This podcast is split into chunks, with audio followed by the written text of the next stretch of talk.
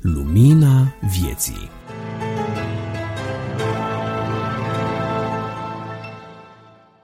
Pacea Domnului Isus să vă întărească inimile. Încep cu acest salut, numărul din decembrie al revistei Lumina Vieții, în uh, aceste clipe când uh, ne amintim cu toții că într-o zi Dumnezeu din cerul l-a trimis pe Mântuitorul nostru, pe Isus Hristos, pe Emanuel, să fie cu noi și în noi, până la sfârșitul veacurilor. Îi mulțumim lui Dumnezeu așadar că ne-a ajutat să ajungem la un nou număr al revistei. Ca de obicei, la început, trebuie să facem mica noastră notă a redacției, care vine cu câteva specificații. Anume, vrem să menționăm încă o dată scopul pentru care această revistă există. Noi suntem uh, o asociație creștină, suntem o mână de creștini nevăzători, voluntari, care contribuim la apariția acestei reviste, adunăm materiale la oaltă, le înregistrăm, le compilăm, facem tot ceea ce trebuie din punct de vedere tehnic pentru ca această revistă, în forma ei finală, să ajungă la dumneavoastră prin aplicația de podcast sau uh, prin intermediul computerului, ori chiar pe un suport CD dacă alte posibilități nu există. Așadar, suntem un grup de voluntari, noi toți suntem uh, energizați de același gând, avem același scop comun și anume acela de a mărturisi tuturora că Dumnezeu ne iubește. Ne iubește și pe noi, cei pe care îi ascultați la microfonul rubricilor acestei reviste, dar vă iubește și pe dumneavoastră, cei care ascultați aceste gânduri împărtășite de noi din Scriptură. Așadar, noi suntem dintre aceia care promovăm dragostea lui Dumnezeu și, prin urmare, nu ne angajăm în conflicte religioase, nu ne angajăm în dispute interconfesionale, ci am învățat să ne iubim unii pe alții, chiar dacă mergem în biserici diferite și împreună, contribuind la această lucrare, să răspândim dragostea lui Dumnezeu în lume, fiind ca o portavoce în care cu toții strigăm lucrul acesta, acest mare adevăr, că Domnul Isus este lumina vieții și oricine va veni la El nu va umbla în întuneric. Bineînțeles, avem contributori. Adi Tămășan, sunt eu cel care vă prezintă acest intro. De asemenea, mă ocup de rubrica Apologeticos, însă împreună cu mine este George Iordan, este Grigore Frișan, Cristi Simion, Ștefan Mageroșan, Florin Scrob, Rodica Pelinel, Maria Mariș, Nicu Turcu, realizatorul introurilor de rubrică, Tudorache Dumitru și din când în când veți auzi și alte voci ale unor invitați, ale unor contributori și fiecare dintre ei va fi prezentat la rândul lui atunci când rubrica respectivă va fi introdusă. În aceste vremuri de sărbătoare care se apropie și când probabil suntem mai mult aplicați către introspecție, mi-ar plăcea să știu că vă rugați pentru Asociația ProLumina, pentru revista Lumina Vieții și mai ales ca mesajul promovat de ea să ajungă la cât mai multe urechi, să atingă cât mai multe inimi și să mântuiască cât mai multe vieți. Ne puteți sprijini și din punct de vedere financiar, dacă vreți să susțineți financiar asociația, mergeți pe pagina prolumina.ro, faceți click pe pagina donații și găsiți acolo informațiile necesare. Din nou, lucrul acesta este benevol și îl poate face oricine voiește. Împreună cu donațiile care pot fi trimise în cont, de asemenea există acea posibilitate legală de 2% din uh, impozitele pe care oricum le plătiți la stat, să cereți să fie redirecționate spre Prolumina și puteți face lucrul acesta. Luați legătura cu cei de la biroul de personal unde lucrați, luați legătura cu noi, vă vom da formularele necesare și în felul acesta veți ști că o parte din impozitul noastră nu ajunge pe mâna celor care risipesc, ci ajunge în slujba unei lucrări a lui Dumnezeu.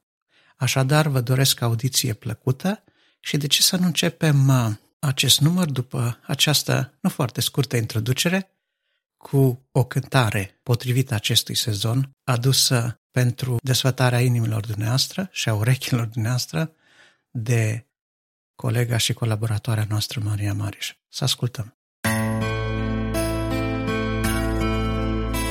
Se scutură norii de ger și flori d'albe.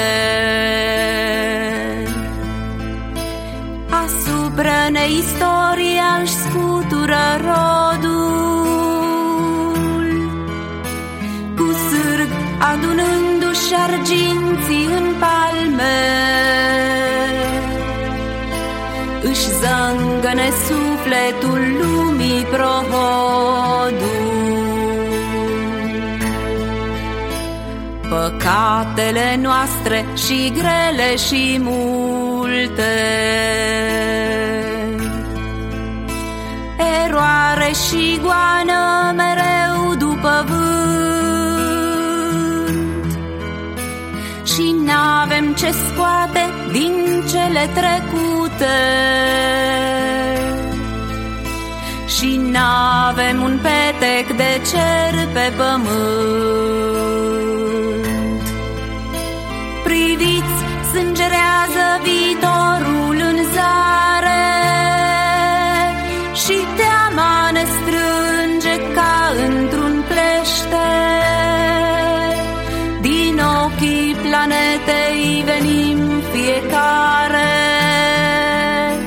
Cu lacrima lui și-o aducem la iesle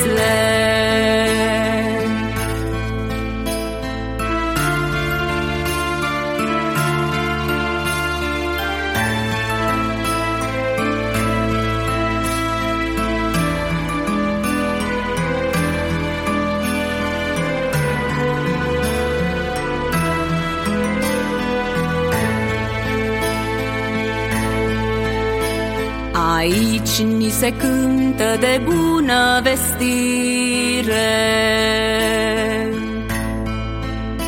Că iar pe Mesia Hristos l-am găsit.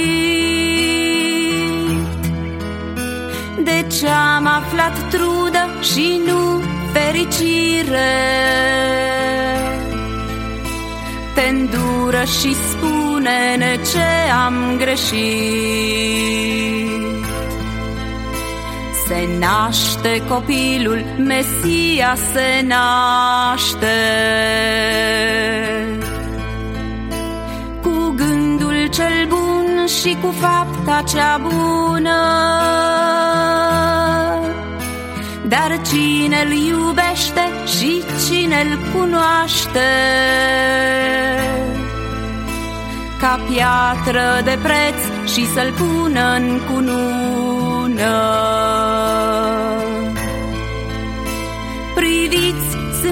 sângerează viitorul în zare Și teama ne strânge ca într-un clește.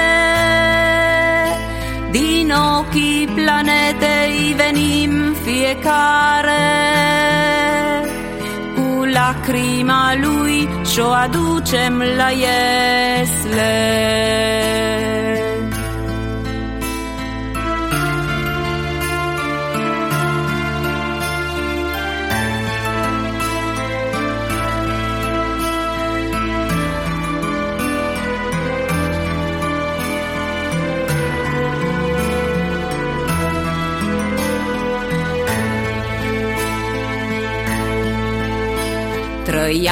Trăiască Mesia, trăiască în vecie. Sfințească-se numele Lui mai departe. Ciopliții nu cruce, ci tron de domnie. Să nu mai ajungă dreptatea la moarte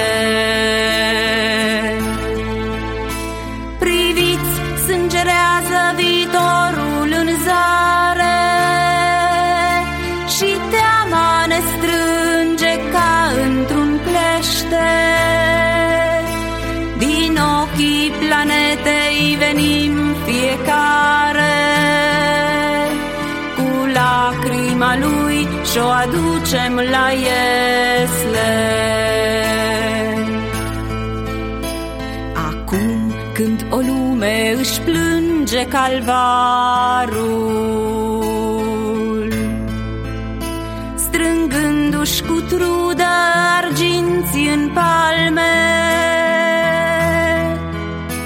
asupra ne scutură-ți, Doamne, tot harul. Scutură norii flori d'albe, flori d'albe. Asupra ne scutură-ți, Doamne, tot harul. Cum scutură norii flori d'albe, flori d'albe.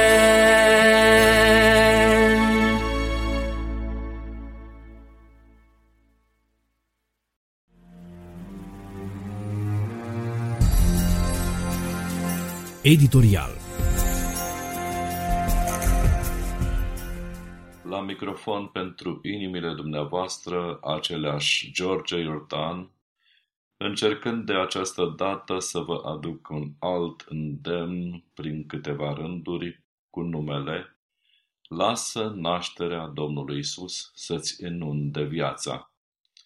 În timpul în care Iosif, bărbatul Mariei, își făcea un plan despre cum avea să o lase pe ascuns, Dumnezeu îi spune să nu se teamă și îi dă peste cap gândurile lui Iosif în Matei, capitolul 1 și 20, spune că dar pe când se gândea el la aceste lucruri, s-a arătat un înger al Domnului și a zis, Iosife, fiul lui David, nu te teme să iei la tine pe Maria, nevastă ta, căci ce s-a zămislit în ea este de la Duhul Sfânt. Ea va naște un fiu și îi vei pune numele Isus, pentru că el va mântui pe poporul lui de păcatele sale. În timp ce poporul era sub dominație romană, îngerii cântau pe câmpiile Betleemului, slavă în locurile prea înalte și pace pe pământ între oamenii plăcuți lui. Cred că mă cuprinde o bucurie care mă levitează din stările de îngrijorare, tristețe, tulburare în care ne aflăm datorită pandemiei.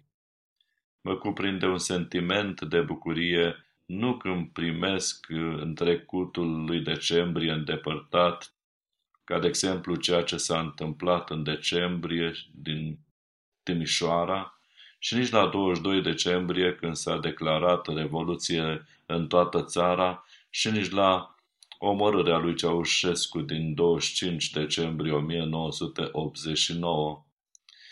Nu, aceste date fac mai degrabă să fiu meditativ, să mă gândesc la cât de trecători suntem, cât de pasageră este gloria unui conducător care chiar a făcut câte ceva bun sau rău.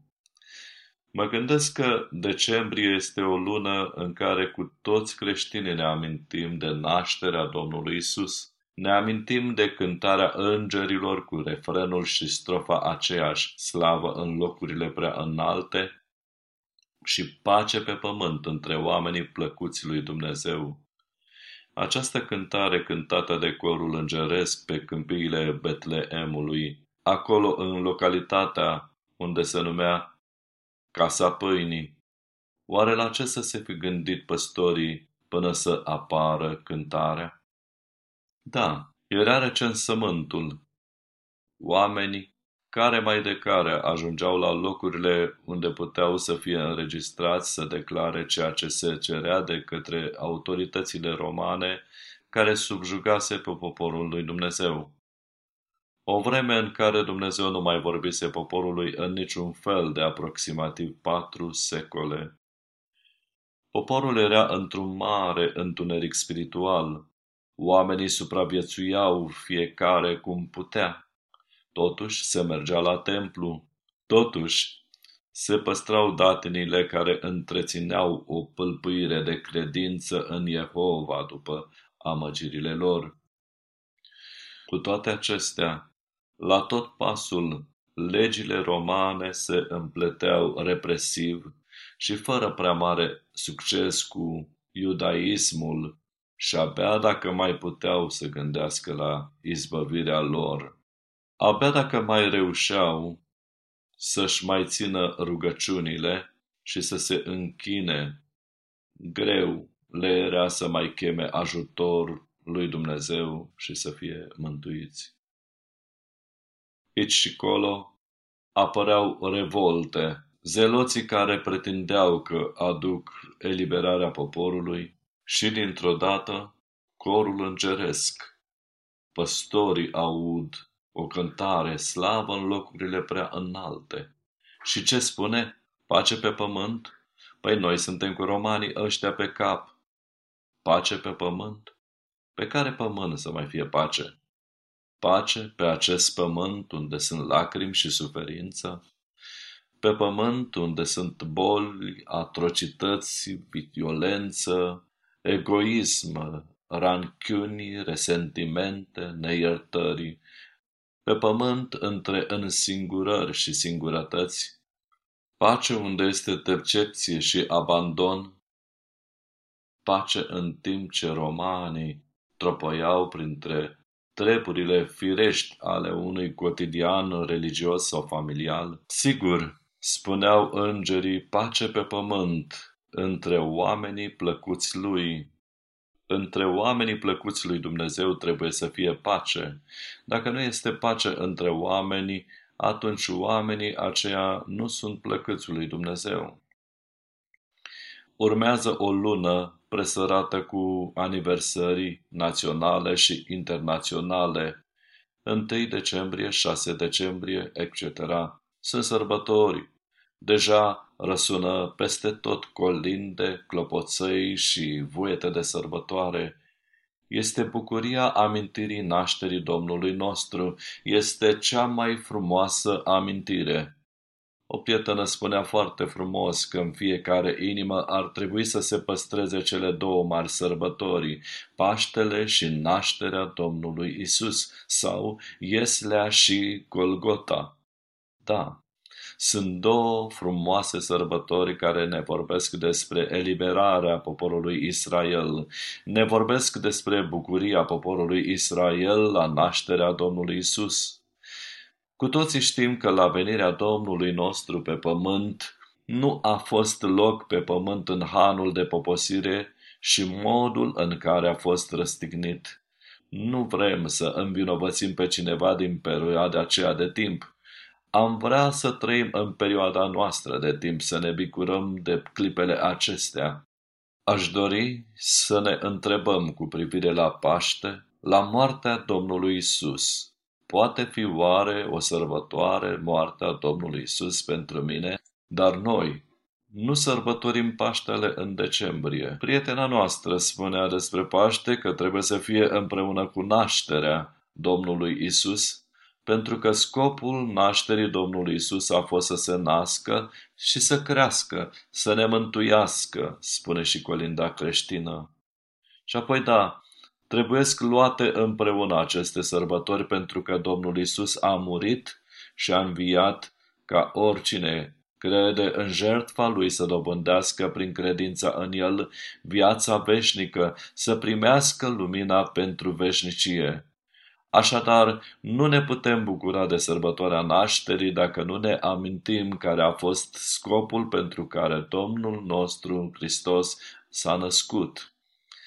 Prin urmare, ori de câte ori sunt abătut sau vin tonele de întristări să ne apese cugetul, să nu uit că gândul la Domnul Isus, care este Mântuitorul, Trebuie să ne inunde viața prin gând, să-mi inunde viața prin vorbă, să mă las invadat de simțirea fericirii pe care mi-o dă faptul că Domnul Dumnezeu mă iubește.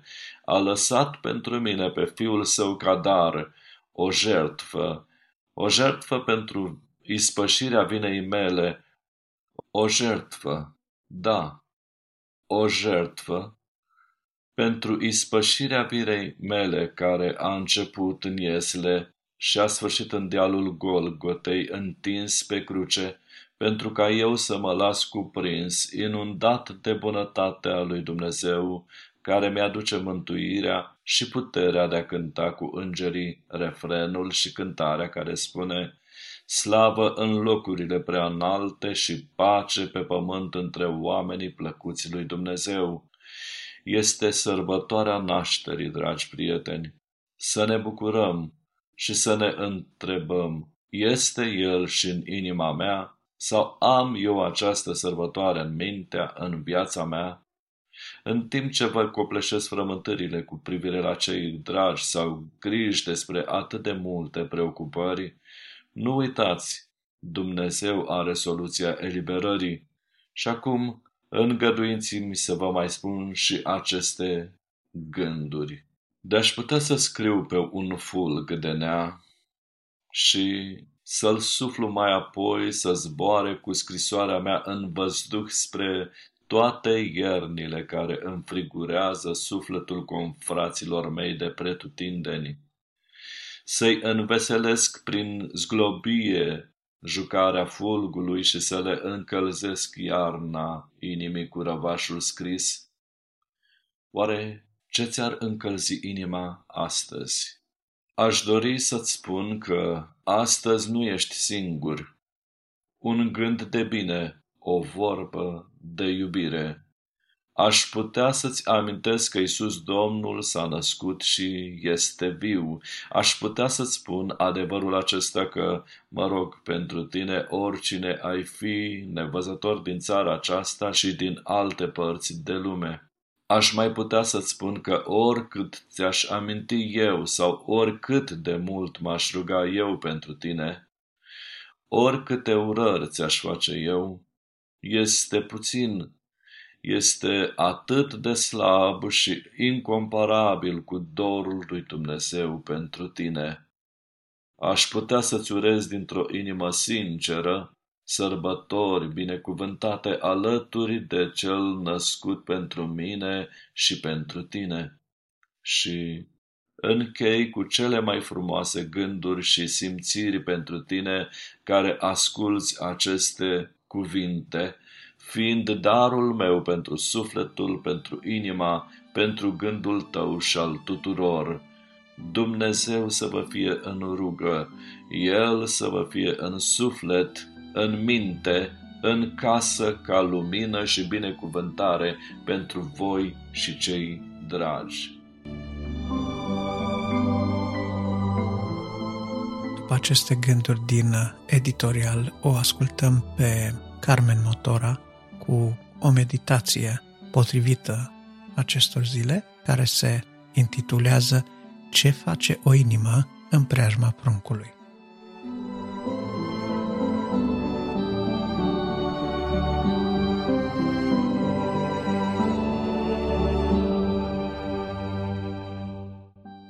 Matei 2 Ce face o inimă în preajma pruncului? O inimă poate fi de mag sau de irod, bună sau rea, dulce sau amară.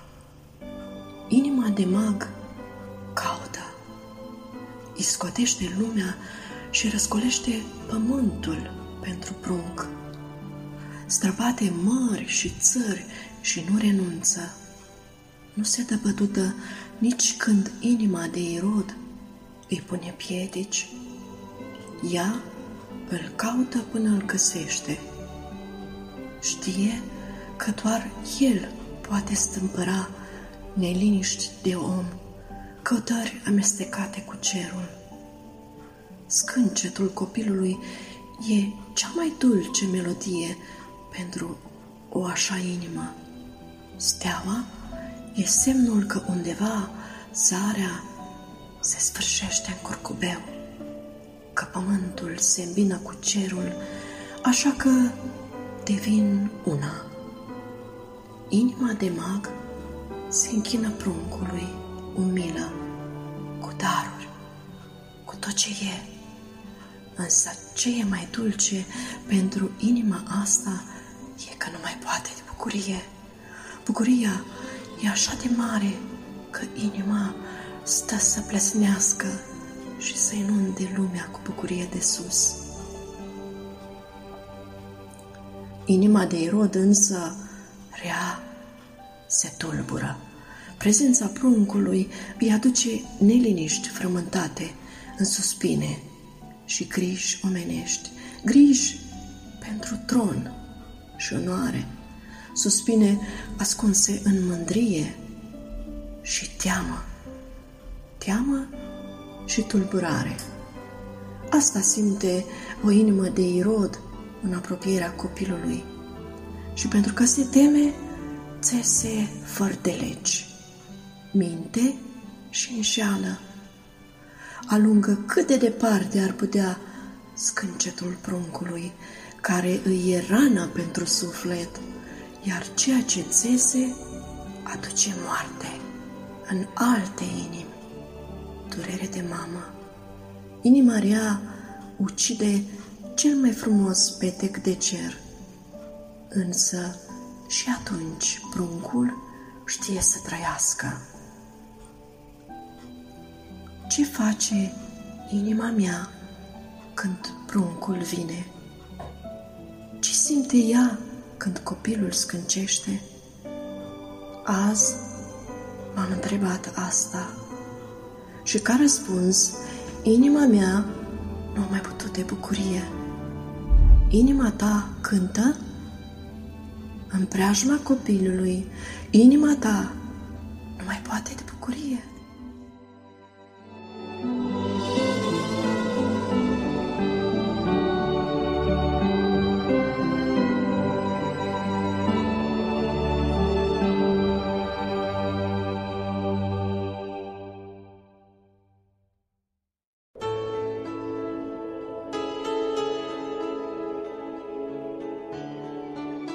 Vestea bună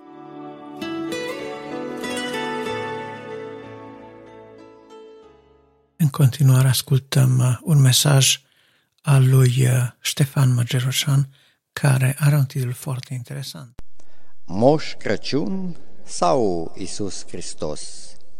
De mult, în vremea când pașii mei umblau pe tărâmul celălalt, tărâm de basm și de poveste, în vremea aceea am întâlnit trei bătrâni, oameni cu părul nins și barbă albă. Eram în clasa întâi și așteptam cu nerăbdare să revăd colinele înzăpezite ale satului natal, să alerg de la sanie și să mă arunc în brațele mamei, să mă întâlnesc cu mama, cu tata, cu frații mei, când deodată intră în sala de clasă un bătrân cu o nuia pentru copiii neascultători și o pungă de bomboane pentru copiii cu minți, apoi a plecat. Bomboanele s-au terminat repede, moșul s-a dus, dar ne-a lăsat moștenire nuiaua lui și numele și auzeam glasul lor de câte ori Moș Niculai lovea în pălmile sau pe spinarea celor neastâmpărați. Pe al doilea moșneag l-am întâlnit acasă în vacanța de iarnă. A venit din locuri neștiute, pe drumuri neumblate, în sania lui trasă de reni, cu daruri multe. Venea cam pe furiș de frica miliției și a informatorilor. După al doilea război mondial l-au alungat departe, dar în visurile și în gândurile lor copiii îl chemau înapoi și el venea chiar dacă nu totdeauna avea sacul plin. Era un moș blând, împovărat de ani, mergea agale, nu-ți făcea nimic chiar dacă aruncai cu bulgări de zăpadă în el. Dar vacanța s-a dus ca un vis frumos cu sărbătorile și bucuriile ei. La școală a venit la noi al treilea bătrân. Nu vi se pare că e ca într-o poveste? Trei feciori de împărat, trei fete, trei smei. Era cam întârziat moșneagul. A străbătut cale lungă, venise tocmai din părțile Siberiei ne-a dus niște dulciuri și niște hăinuțe de la Moscova, dar era rece, rece ca gheața. Moș Gerilă era numele lui. L-au adus la putere comuniștii, putea să umble liber pe unde dorea. Sfântul Apostol Pavel spune corintenilor, când eram copil, vorbeam ca un copil, simțeam ca un copil, gândeam ca un copil. Când m-am făcut om mare, am lepădat ce era copilăresc. Haidem dar să privim la persoana lui Moș Crăciun și apoi la persoana Domnului nostru Isus Hristos pentru a putea alege fiecare din noi cum și pe cine vom sărbători. Legenda spune că atunci când au venit să se înscrie Iosif și Maria, au cerut mai întâi găzduire lui Moș Ajun. Dar el, motivând că este sărac, i-a trimis la fratele lui, Moș Crăciun, un om înstărit. Dar nici el n-a vrut să-i primească. Crăciuneasa însă, fiind mai miloasă, i-a găzduit în grajd. Dar Crăciun, văzând aceasta, a tăiat mâinile soției sale. Mama Domnului a vindecat-o, iar Crăciun, văzând minunea, s-ar fi pocăit. Scriptura spune însă altceva. Să ascultăm cuvintele Scripturii. Și a născut pe fiul ei, cel întâi născut, l-a înfășat în scutece și l-a culcat într-o iesle, pentru că în casa de poposire nu era loc pentru ei. Luca 2 cu 7 E vorba aici de un han ocupat unde ei nu mai aveau loc. Nu se pomenește nici într-un loc nimic în Scriptură despre Crăciun, Crăciuneasa și slugile sale care la urmă de bucurie au întins o horă mare. Doar legende și basme. Lui Timotei îi spune apostolul să se ferească de basmele lumești și băbești. 1 Timotei 4 cu 7 Legenda lui Moș Crăciun mă duce cu gândul la stăpânul casei de poposire din Scriptură, care nu l-a primit pe Mântuitorul. Prin urmare, acest nume nu mi-aduce nicio bucurie. Dar Isus Hristos, cine este oare? Vor putea cuvintele omului să cuprindă pe cel ce este necuprins? Cântarea va putea spune ea cât de bun este Domnul, cât de mult va înțelege mintea și sufletul nostru frumusețea celui nepătruns. Și totuși, Tu, Doamne, ești în sufletul meu și lacrimi vărs adesea când îți rostesc numele, când mă mustri, când mă mângâi și mă binecuvintezi. Minunat, sfetnic, Dumnezeu tare, Părintele veșnicilor, Domn al păcii, Părintele veșnicilor, adică mai presus de veșnicii, Dumnezeu adevărat, împreună ziditor cu Tatăl a tuturor lucrurilor, ești Domn al domnilor și împărat al împăraților, învelit în slavă și în lumină, slujit de legiuni de îngeri. Un înger doar a ucis într-o noapte 185 de mii de netrebnici, ce mare putere este în jurul tău, Doamne, dar ție ți s-a dat toată puterea în cer și pe pământ. Prin puterea tații, miliardele de stele și constelații, atâtea inimi bat și este viață în noi. Ne-ai văzut apoi cufundați în mocirlă pe noi, oameni nesocotiți, și ai venit să ne întinzi mâna. Te-ai făcut om, sărac și lipsit, născut într-o iesle și poate primul spin din paile de acolo ți-a străpuns trupul plăpând, ori fruntea senină de copil ceresc. Huiduit sau aclamat, alungat sau chemat, lovit sau îmbrățișat, ai umblat, Doamne, pe pământul Tău și mai mult au avut vulpile sau păsările cerului decât Tine. Doar o cămașă ai avut, Doamne, și ți-am luat-o, apoi ți-am dat jocuri, bătăi și spini, când Tu ai venit să ne iei poverile, să ne dai lumină, să ne ierți păcatele, să vindeci bolile noastre, să potolești furtunile și să ne înmulțești pâinea. N-ai avut o casă și mormântul în care te-am pus n-a fost al tău, dar ai înviat biruitor să ne conduci la biruință și slavă. Nu ai scris, Doamne, cu mâna ta nicio carte și nu știm să fi compus vreo cântare, dar ne-ai dat nouă cântările tale, cărțile tale și cuvântul tău care a trecut biruitor prin foc și sabie. În numele Tău, Doamne, zeci de mii de cântări și cuvinte alese avem astăzi. În puține cuvinte am adus un crâmpei de adevăr ceresc.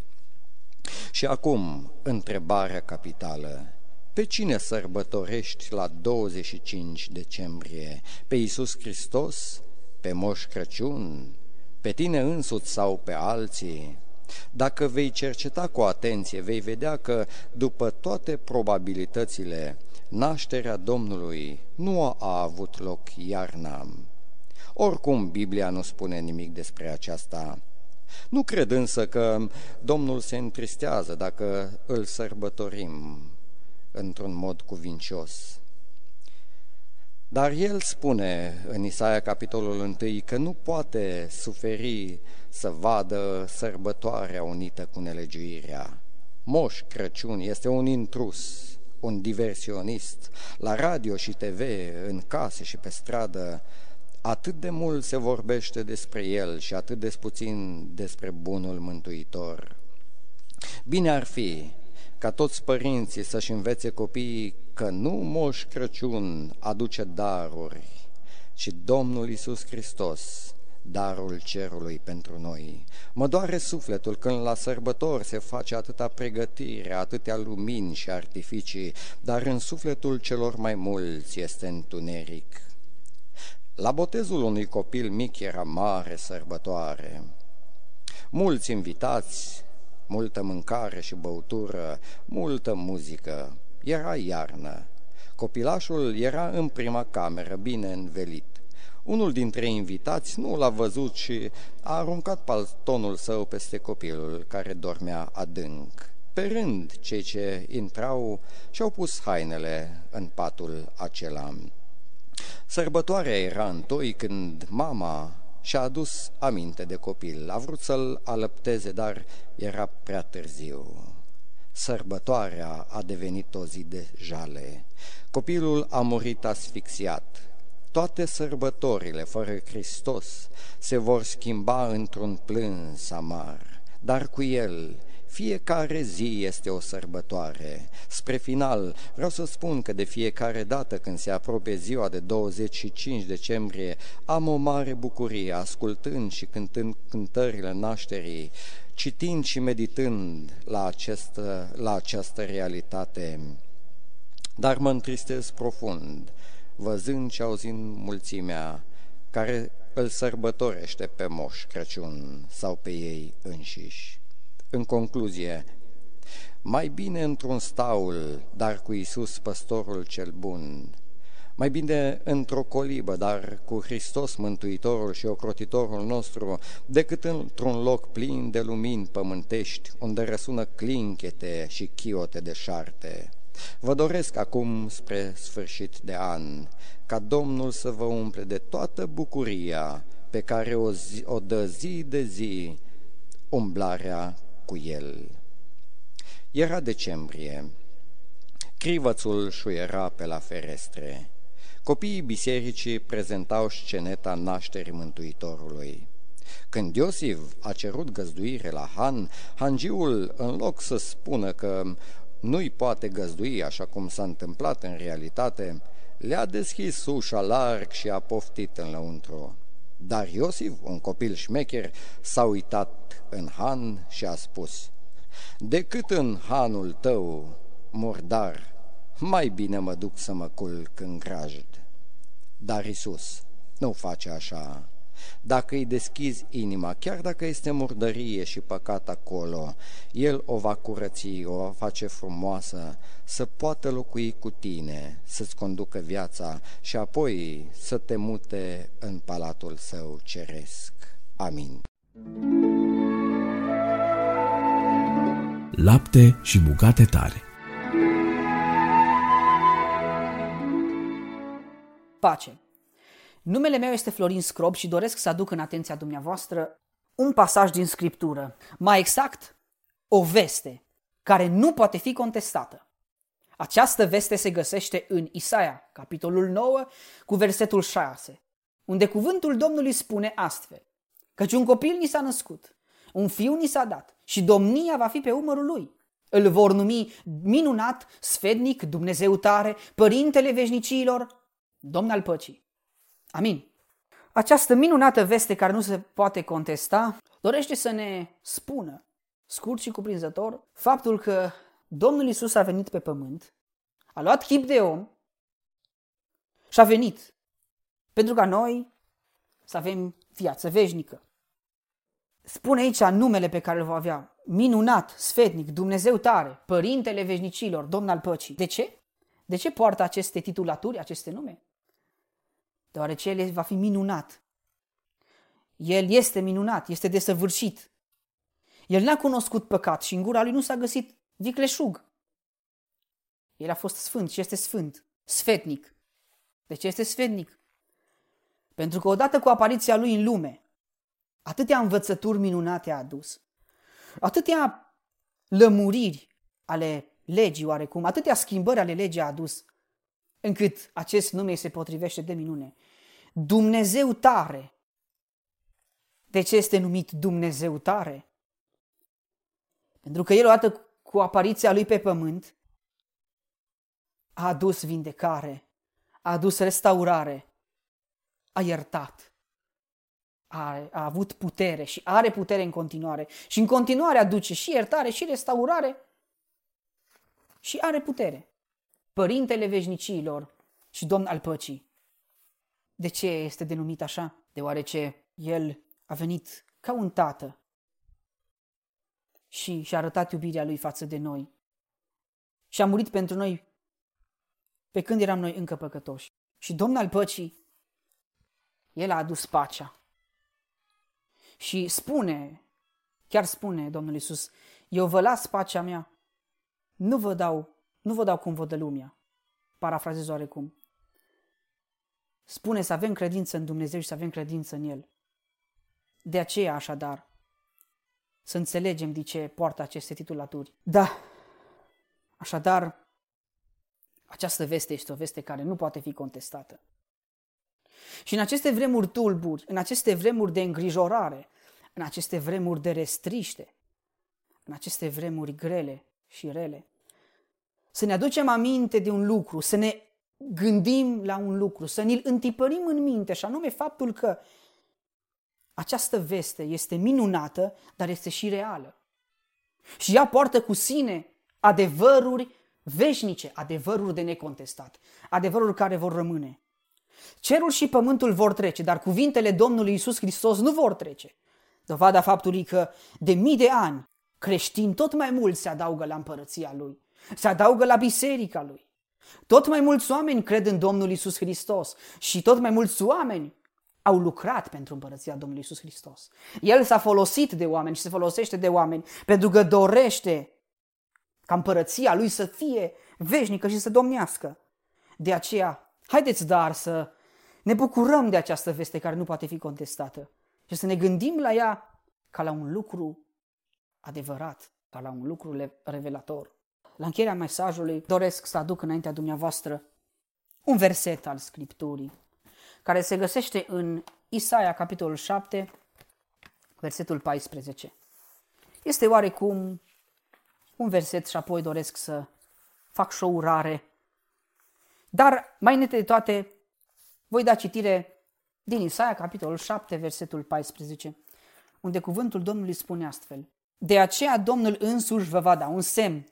Iată, fecioara va rămâne, va rămâne însărcinată, va naște un fiu și va pune numele Emanuel. Dumnezeu este cu noi. Amin. Încă un adevăr revelator pe care îl vedem aici este faptul că Dumnezeu este cu noi. Așadar, fie ca nașterea Domnului Isus Hristos să aducă în sufletele noastre, ale voastre și ale noastre, ale tuturor, pace, liniște și multe binecuvântări. Sărbători fericite și binecuvântate să aveți. Și să ne întipărim în minte un lucru, că există o veste care nu poate fi contestată și încă un lucru, faptul că Dumnezeu este cu noi. Slăvit să fie numele în veci. Amin. Profunzimi.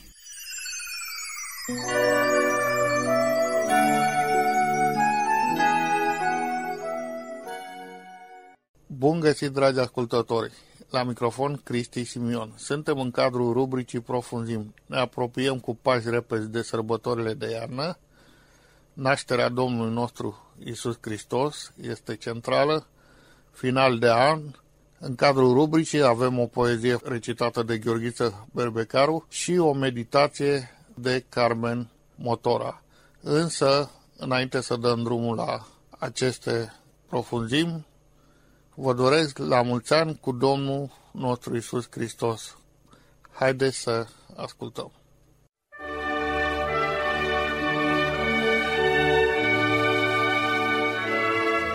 Nașterea lui Isus de Costache Ioanid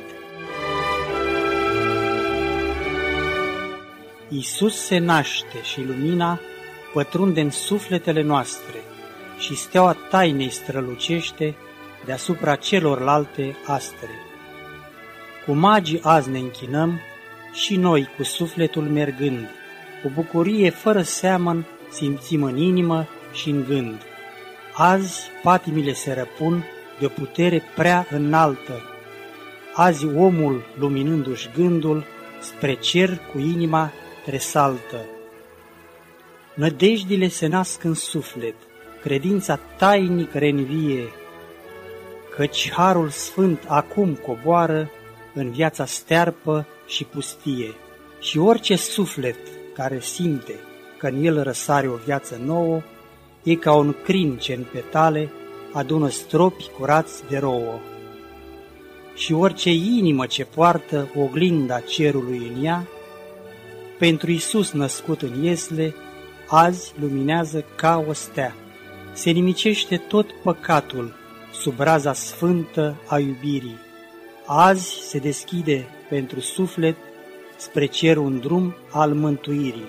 Cu haina albă a virtuții, tot omul poate să se îmbrace, căci sfânta naștere aduce în suflet liniște și pace.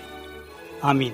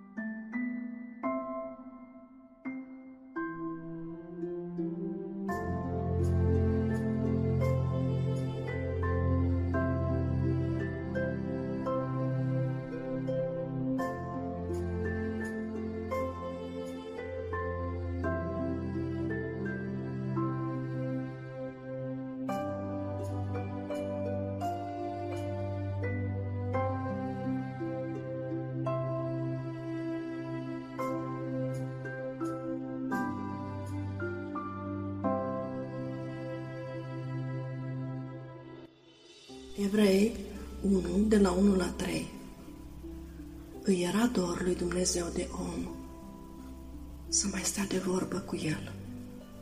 În răcor de zi, îi era dor de un pământ al lui, ca la început. Răscolit de dor a trimis proroci în multe rânduri și în felurite chipuri, crezând în curcubeu Pământul însă era la fel de gol, pustiu, sterb de bucurie și viață, străin de cer și de slavă, departe de sine. Dorul a târnat sfâșietor între cer și pământ, între fiul lui și om. Știa ce are de făcut. Trebuia să întrerupă sclobia forfătă a cerului. Pentru o vreme, pentru un timp, iar lumina ochilor lui trebuia coborâtă în paie și în iesle, până jos de tot. Armonia cerului era sfredelită de dezacordul pământului, zilele deveniseră nopți adânci. lui Dumnezeu îi era prea dor de om. Și fiindcă așa de tare îi era dor, și fiindcă atât de mult a iubit lumea, l-a trimis pe Fiul lui, copilul cerului, bucuria îngerilor, lumina ochilor săi. A ales dorul dimineților de vorbă cu omul, povestitul cu el și râsul zglobiu cu creatura sa. Pentru întâia dată pe pământ, într-o iesle, într-un staul, în paie a răsărit slava, oglindirea feței lui într-un prunc scâncind pământește, purtând mireasma îngerilor, bucuria cerului, purtând chipul împăratului în toată ființa, purtând ADN-ul tatălui, cerul tot. Și oglindind așa mereu, a oglindit tot pământul. Cerul nu mai era doar cer, ci și pământ. Pământul devenise cer și omul se putea bucura iar cu Dumnezeu în răcori de dimineți. Putea râde în hohote bucuros cu tata, iar tata, oglindit peste tot, era iar împărat peste pământ și om.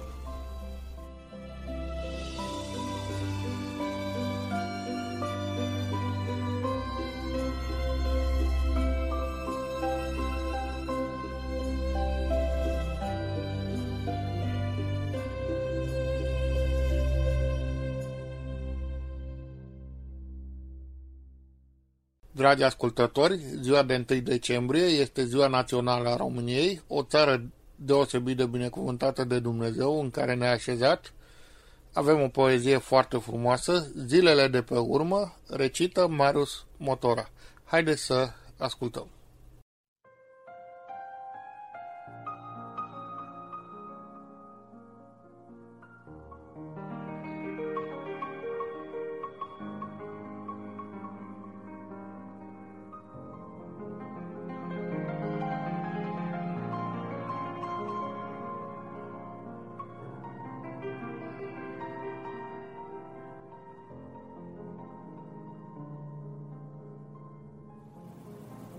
Sunt zilele din urmă și sunt grele. În țară sunt necazuri și durere. De aceea te rog, Doamne, să mângâi România. Să știe tot românul ce-i pacea, bucuria. Să știe orice om ce-i mila și iubirea. Să ningă peste țară, din cer neprihănirea. Sunt zilele din urmă și ciudate. În lume se dau legi pentru păcate. De aceea te rog, Doamne, să cercetezi pământul, ca orice om să audă înțeles cuvântul, să poată să primească prin adevăr credința să ningă peste lume din cer cu pocăința. Sunt zilele din urmă, un fel de Babilon, când omul cel firesc se vrea un zeu pe tron. De aceea te rog, Doamne, să luminezi în lume, ca mulți să înțeleagă că răul e la culme și alegând smerirea, de sine lepădarea, să ningă peste ei din ceruri îndurarea. Sunt zilele din urmă, așa cum este scris, un duc de rătăcire pe oameni a cuprins. De aceea te rog, Doamne, în mila Ta cea mare, lucrează o trezire, lucrează o schimbare, ca oamenii să scape din patimi robitoare, să ningă peste robi din cer eliberare. Sunt zilele din urmă, cu Duhul de cârtire, cu oameni plini de sine și de ferească fire. De aceea te rog, Doamne, la Tine cu putință, să pui în ei Duh nou, Duh de recunoștință, ca tot mai mult să aibă în suflet împlinire, să ningă peste toți din cer cu mulțumire. Sunt zilele din urmă, sunt vremi de strâmbătate, când mulți trăiesc în ură, minciună, nedreptate. De aceea, te rog, Doamne, să faci o cercetare, ca orice om să simtă în inimă mustrare. Și lepădând în grabă orice nelegiuire, să ningă peste ei din cer cu mântuire. Sunt zilele din urmă cu multă răutate, când cei neprigăniți sunt prinși, târâți la moarte. De aceea, te rog, Doamne, arată-ți iar puterea. La Tine e speranța, salvarea, învierea. Pe Tine te rugăm acum cu stăruință să ningă peste frați cu har și biruință.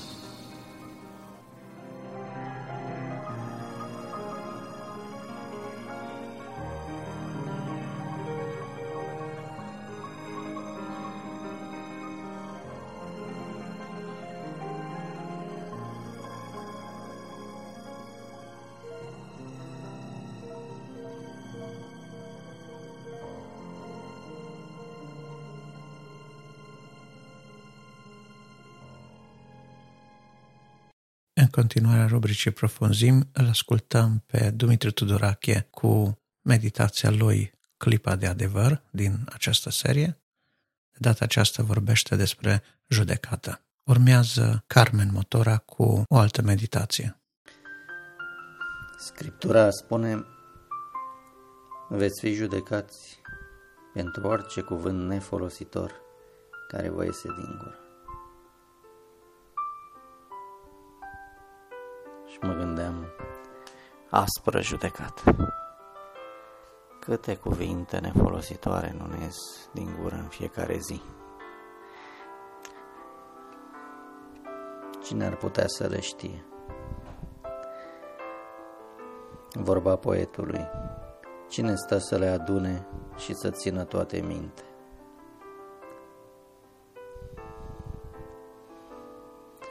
Chiar și la oameni, judecata nu este atât de aspră. Mărturisirea, care multă vreme a fost considerată regina probelor în instanță, este doar o simplă probă și nu întotdeauna este luată în considerare.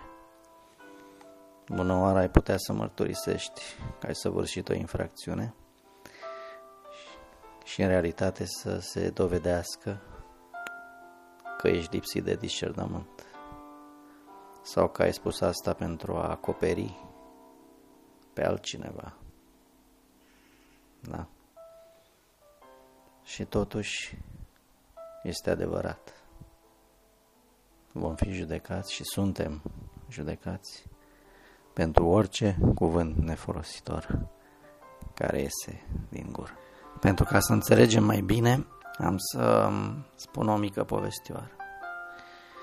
Exista undeva cândva o casă numită Casa celor o mie de oglinzi. Și într-o zi un, un cățel vesel care obișnuia să aibă mereu această stare de spirit, a intrat acolo. Și cum era el vesel, dădea din coadă, când s-a uitat, o mie de alți căței, la fel ca el veseri, dădeau din coadă la el. Când a întins lăbuța spre ei, o mie de căței au întins și ei lăbuța spre el. Și cățelul nostru a ieșit afară, bucuros și a zis, o să mă mai întorc în acest loc minunat. Un alt cățel necăjit, nervos, mm, care avea obiceiul să fie mereu așa, să latre și să mărie la toată lumea și la confrații lui, a intrat și el în această casă a celor o mie de oglinzi.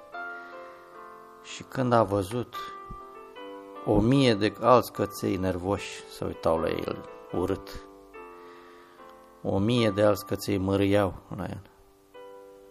Și când a încercat să se repeadă către unul din ei, o mie de alți căței s-au repezit la el. Și atunci a ieșit afară,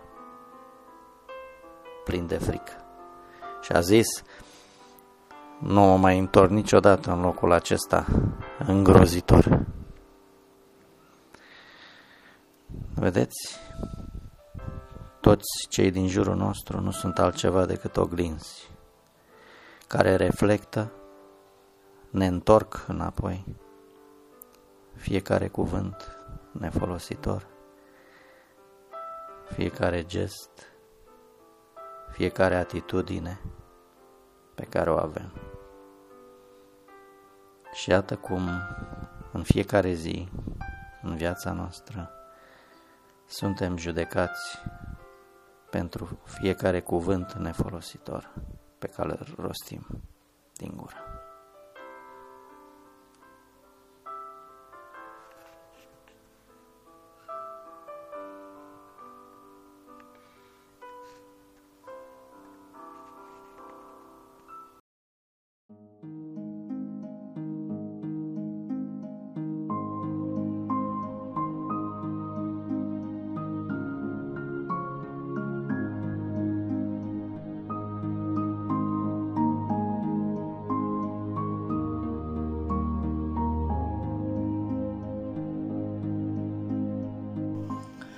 Pentru orice mamă, copilul ei e o minune. O minune vie, făcută să respire, să aducă mireasmă de rai. Pentru ea, pentru Maria, copilul era tot. Cer și pământ, cântec și plâns, gângurit și durere, râset și jale.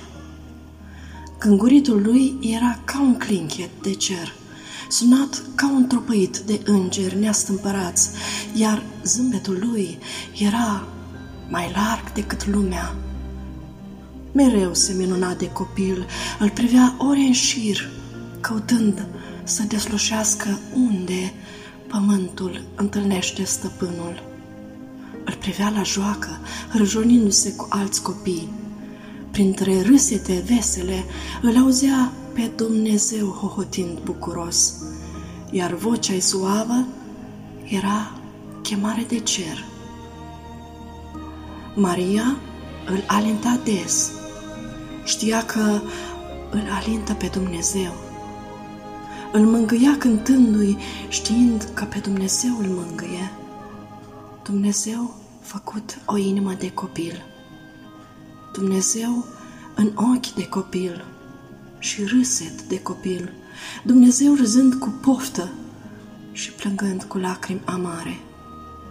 Maria știa, știa că uneori, în plânsul pruncului ei, Dumnezeu plânge amar.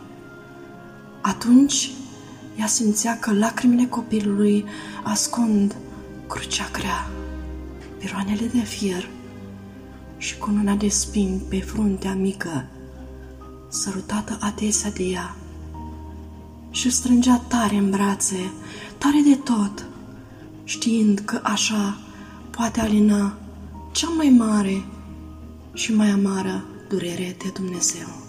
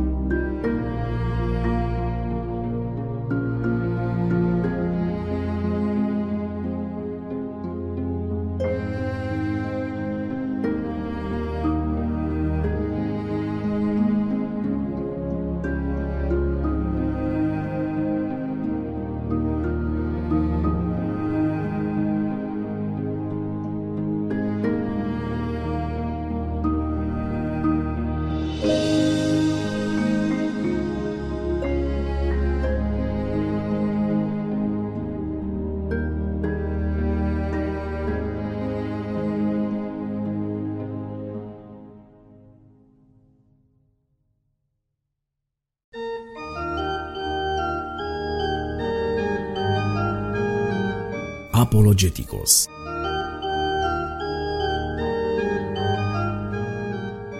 Trei motive pentru care celebrăm nașterea lui Isus sunt uh, aduse astăzi înaintea dumneavoastră la Apologeticos de către Adi Tămășan.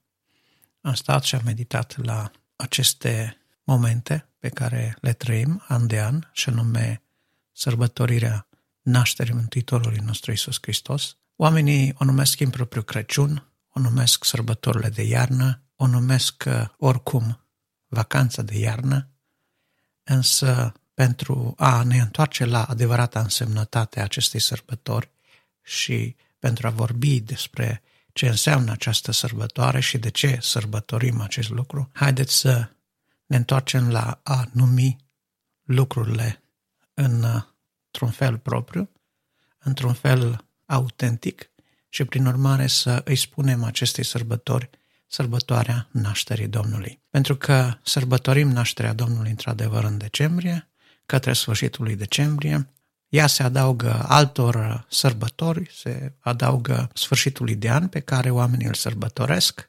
În cazul României se adaugă cele de la 1 decembrie, ziua națională, se adaugă Sfântul Nicolae pe 6 decembrie și multe altele mai puțin însemnate, însă ziua națională care nu prea are de face cu creștinismul și cu religia decât în sensul în care națiunile și politicienii obișnuiesc să îl amestece pe Dumnezeu în evenimentele lor care devin istorie. Ziceam așadar că între toate aceste sărbători care constituie sărbătorile de sfârșit de an sau sărbătorile de iarnă sau așa, între toate acestea strălucește unica sărbătoare a nașterii Domnului nostru Isus Hristos.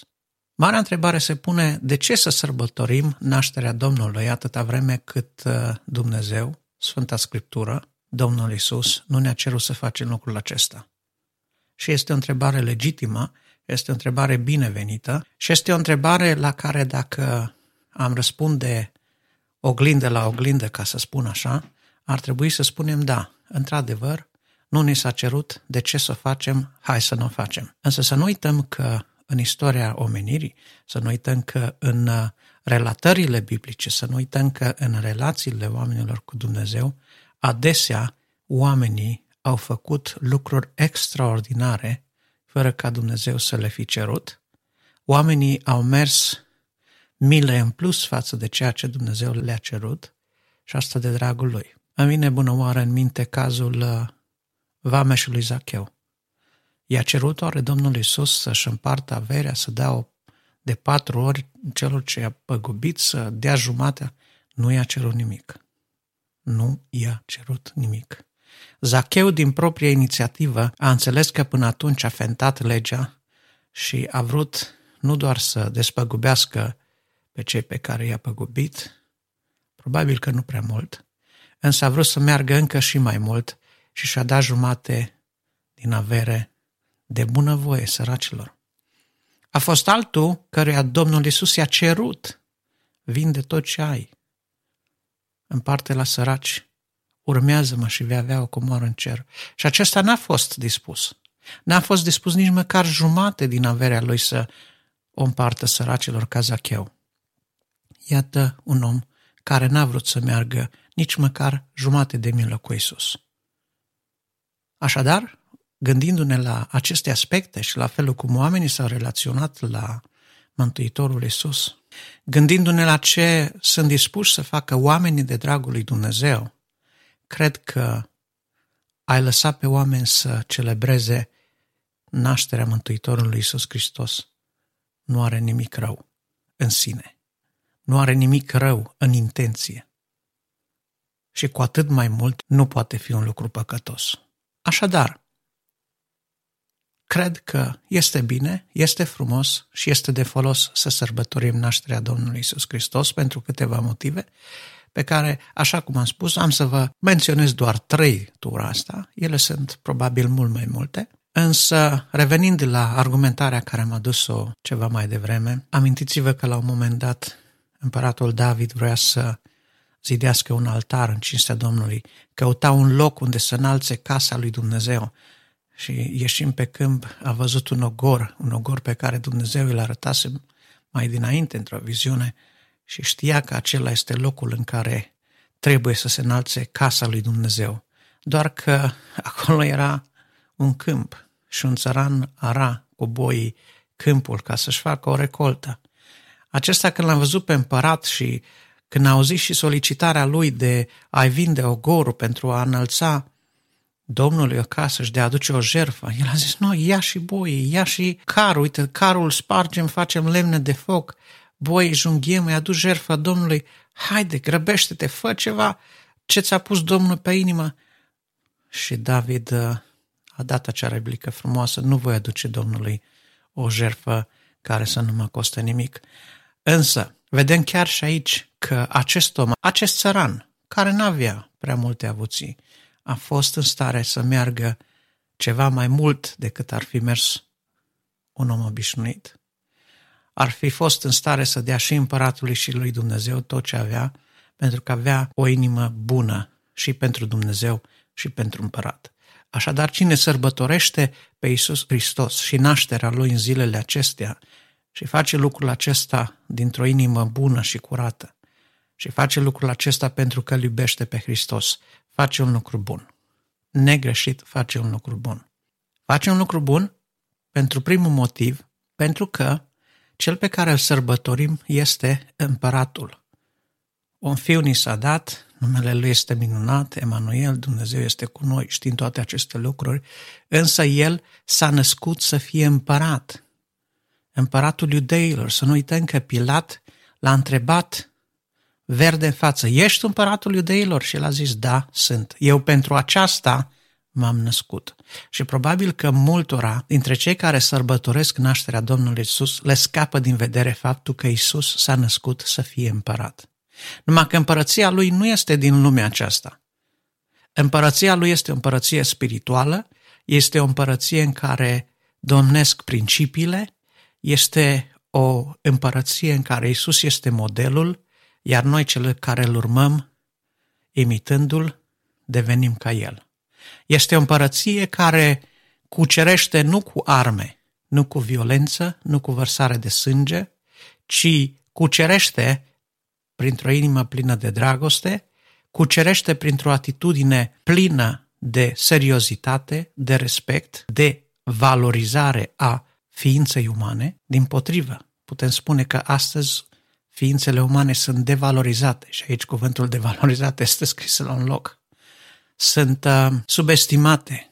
Oamenii sunt traficați, oamenii sunt înlăturați, oamenii sunt uciși, oamenii sunt deposedați de bunuri, sunt deposedați de proprietăți, oamenii sunt jigniți, oamenii sunt empilați, oamenii fac oamenilor o mulțime de mărșăvii. Lucruri pe care Domnul Iisus nu le-a iubit, pe care le-a văzut, pe care câteodată le-a condamnat, altădată nu le-a condamnat, însă atitudinea lui Isus față de cei care au înțeles că au greșit și le părea rău pentru greșeala lor, a fost totdeauna dute și să nu mai păcătuiești. Și cred că atitudinea noastră în aceste zile de sărbătoare, indiferent cât de mulți și mari ar fi păcătoși din jurul nostru, ar trebui să fie asemănătoare. Du-te și să nu mai păcătuiești. Și să nu uităm că printre acești mulți și mari păcătoși s-ar prea putea să ne numărăm și noi. Doar că noi nu ne putem vedea bine imaginea. Încă nu ne-am scos nici bârna, nici paiul din ochi. Așadar, Domnul Isus a născut să fie împărat. Și pentru că El este împăratul care împărățește într-o împărăție veșnică, pentru că despre această împărăție se spune că împărăția lui nu va avea sfârșit, așa îi spune Îngerul Mariei când îi prevestește nașterea Mântuitorului Iisus, că împărăția lui nu va avea sfârșit și el va izbăvi pe poporul lui de păcatele sale. Iată marele rol pe care îl are împăratul atunci când începe să-și instaureze împărăția. Lucrurile de la care pleacă extinderea împărăției lui Dumnezeu au de-a face cu izbăvirea de păcat. Dacă vrei ca împărăția lui Dumnezeu să se lărgească, nu trebuie să mergi să smulgi pe oameni forțându-i să creadă ceea ce vor spune cu gura, dar nu vor crede cu mintea sau cu inima sau cu sufletul. Nu va trebui să te lansezi în cruciade sângeroase. Va trebui pur și simplu să îi înveți pe oameni să se elibereze de păcat. Să le spui oamenilor că există o soluție pentru păcatul lor, că există iertare, că există mântuire, că există izbăvire de păcat, că vina pe care au purtat-o în viață întreagă poate să fie înlăturată și se pot bucura de pacea și mântuirea lui Dumnezeu. El a venit să aducă pace, dar a venit să aducă și război. El a venit să ne învețe dragostea, însă totuși mulți l-au urât și au scos sabia împotriva lui. El a fost uh, iubit de cei de lângă el, a fost iubit de ucenici, el a fost apreciat de magi, dar a fost căutat să fie ucis de către Irod. Pentru că s-a născut un împărat. Cântăm cu toți în, în colindele de sărbători, cântăm s-a născut un împărat. El este împărat, el împărățește în împărăția lui Dumnezeu, toiagul de domnie i-a fost dat lui, el este împăratul nostru și noi suntem supuși lui. Împărăția lui Dumnezeu, zicea Domnul Isus, este în inimile voastre. Adică atunci când Dumnezeu împărățește în viața noastră și Isus este stăpân cu totul în inima noastră, a început împărăția lui Dumnezeu. Nu contează că în jurul nostru cad zecile de mii, nu contează că în jurul nostru sunt molime, nu contează că e panică, nu contează că este suferință, nu contează toate aceste lucruri pentru că atunci când El este împărat în inimile noastre, în viața noastră, împărăția lui Dumnezeu a început. El împărățește, El are dreptul să hotărască, El are dreptul să îmi spună ce să fac și cum să trăiesc. Iar marea problemă a oamenilor și inclusiv în timpul acesta este aceasta. Lor nu le place să li se spună cum să trăiască. Ei consideră că au dreptul absolut să-și aleagă propria viață, propriul stil de viață, să facă propriile alegeri și să nu-și pună deciziile, destinul, viața, viitorul în mâna nimănui, ci ei să rămână în control total. Apostolul Pavel zicea în Romani, voi nu știți că nu mai sunteți ai voștri și că ați fost cumpărați cu un preț? Noi suntem, prin urmare, slujitorii acestui împărat care s-a născut să moară pentru noi și să ne izbăvească din păcat și din nelegiuire. Primul motiv pentru care îl sărbătoresc pe Isus și nașterea Lui este că odată cu El s-a născut speranța izbăvirii mele. S-a născut o împărăție. A apărut o împărăție care nu va avea sfârșit. O împărăție care într-o zi va fi pusă pe alte temelii, pe o altă fundație, când va fi un cer nou și un pământ nou în care va domni neprihănirea peste tot și ori și unde. Și acolo mă rog să ai parte și tu, să am parte și eu și să ne bucurăm de ceea ce Domnul Isus va face în locul acesta, pentru că El a plecat să ne pregătească un loc ca acolo unde este El să fim și noi împreună cu El și El zicea, dacă n-ar fi fost așa, v-ați fi spus. Dar ne-a lăsat această nădejde, nădejdea că împărăția Lui, chiar dacă a început de pe pământ, chiar dacă nu o vedem, chiar dacă noi simțim autoritatea și prezența, totuși vedem că se îndreaptă către această unică direcție, când Domnul, cu toiagul Lui, va restaura toate lucrurile. Iată primul și cel mai mare motiv pentru care merită să sărbătorești nașterea Domnului Isus Hristos. Al doilea motiv pentru care sărbătoresc nașterea Domnului Isus și îmi place să-mi amintesc de lucrul acesta este chiar conjunctura în care s-a întâmplat lucrul acesta. El s-a născut smerit, s-a născut în cele mai umile condiții, într-un grajd, pentru că în casa de poposire nu era loc pentru el. Iată, Isus, părinții lui, respinși, dați la o parte, împinși într-un loc în care oamenii n-aveau ce căuta. El ar fi trebuit să se nască în condiții decente, într-o cameră, într-o casă, pe aștenuturi normale, cu minimum de asistență care se dădea probabil în vremea aceea din partea unei moașe, sau uneia cu experiență în naștere, însă totuși el s-a născut într-o iesle, într-un grajd, ca un umil slujitor al lui Dumnezeu, a trăit o viață umilă, n-a avut posesiuni materiale, singurul lucru pe care el au putut lua din punct de vedere material a fost cămașa cu care se învelea și pentru care au tras la sorți mai târziu. El, chiar dacă a fost vânat de Irod, chiar uh, în primele zile de după nașterea lui, totuși a fost păzit de Dumnezeu. Chiar dacă oamenii au făcut planuri de ucidere împotriva lui, totuși Dumnezeu a trimis îngeri care să-l înștiințeze pe Iosif să plece dinaintea primejdiei. Dumnezeu l-a călăuzit și pe el și pe părinții lui și la ducerea și la întoarcerea din Egipt. Mă uit la acest Isus care a adus multă pace și uimire, care a adus speranță pentru păstorii din câmpia Betleemului, care a făcut să se reaprindă muncul care fumega în națiunea lui Israel, pentru că un împărat ni s-a dat, un domn ni s-a născut și domnia va fi pusă pe umerii lui. Toți știau aceste promisiuni din Isaia în Iudeea. Toți așteptau un Mesia, toți așteptau un izbăvitor, însă nu puteau să-l vadă decât legat de pământul acesta, ca pe unul care izbăvește de romani, ca pe unul care izbăvește de taxe financiare, de taxe de stat prea mari, ca unul care reinstaurează dreptul și dreptatea, care nu va mai îngădui corupția, abuzul din partea celor mari, bogați și puternici, iată la ce se așteptau ei de la Mesia însă el avea în vedere o restaurare mult mai adâncă, de la rădăcina lucrurilor, o schimbare a caracterului, o schimbare a gândirii, o metanoia, asta avea în vedere el. Și de aceea cred că Domnul Isus, ca unul care a fost uh, smerit și totdeauna în pericol, care a fost și respins, dar și apreciat, care a fost uh, hulit, care a fost uh, jignit în cele mai înjositoare moduri, este prototipul omului creștin care trăiește astăzi. Și noi avem parte de aceleași tratamente ca și ale lui, însă avem parte spre bucuria noastră și de aceeași purtare de grijă a lui Dumnezeu, ca și în cazul lui. Și pe noi Dumnezeu ne păzește, și pe noi Dumnezeu ne povățuiește, și pe noi Dumnezeu ne lasă în tot felul de situații, însă la fel de bine El fiind la cârma tuturor lucrurilor, nu îngăduie să ni se clatine piciorul atunci când el nu voiește.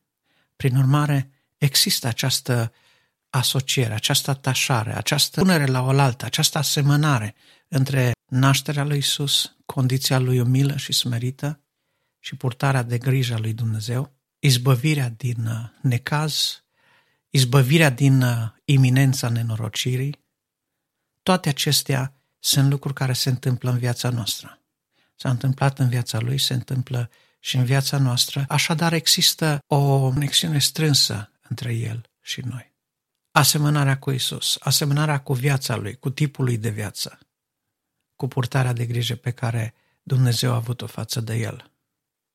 Cu toate experiențele lui de viață, mai dure, mai puțin dure, apreciere și respingere, situații limită, și izbăviri din situație limită, protecția divină supranaturală și lăsare la îndemâna celor care agresează, toate acestea sunt uh, componente ale vieții pe care și noi le trăim deopotrivă.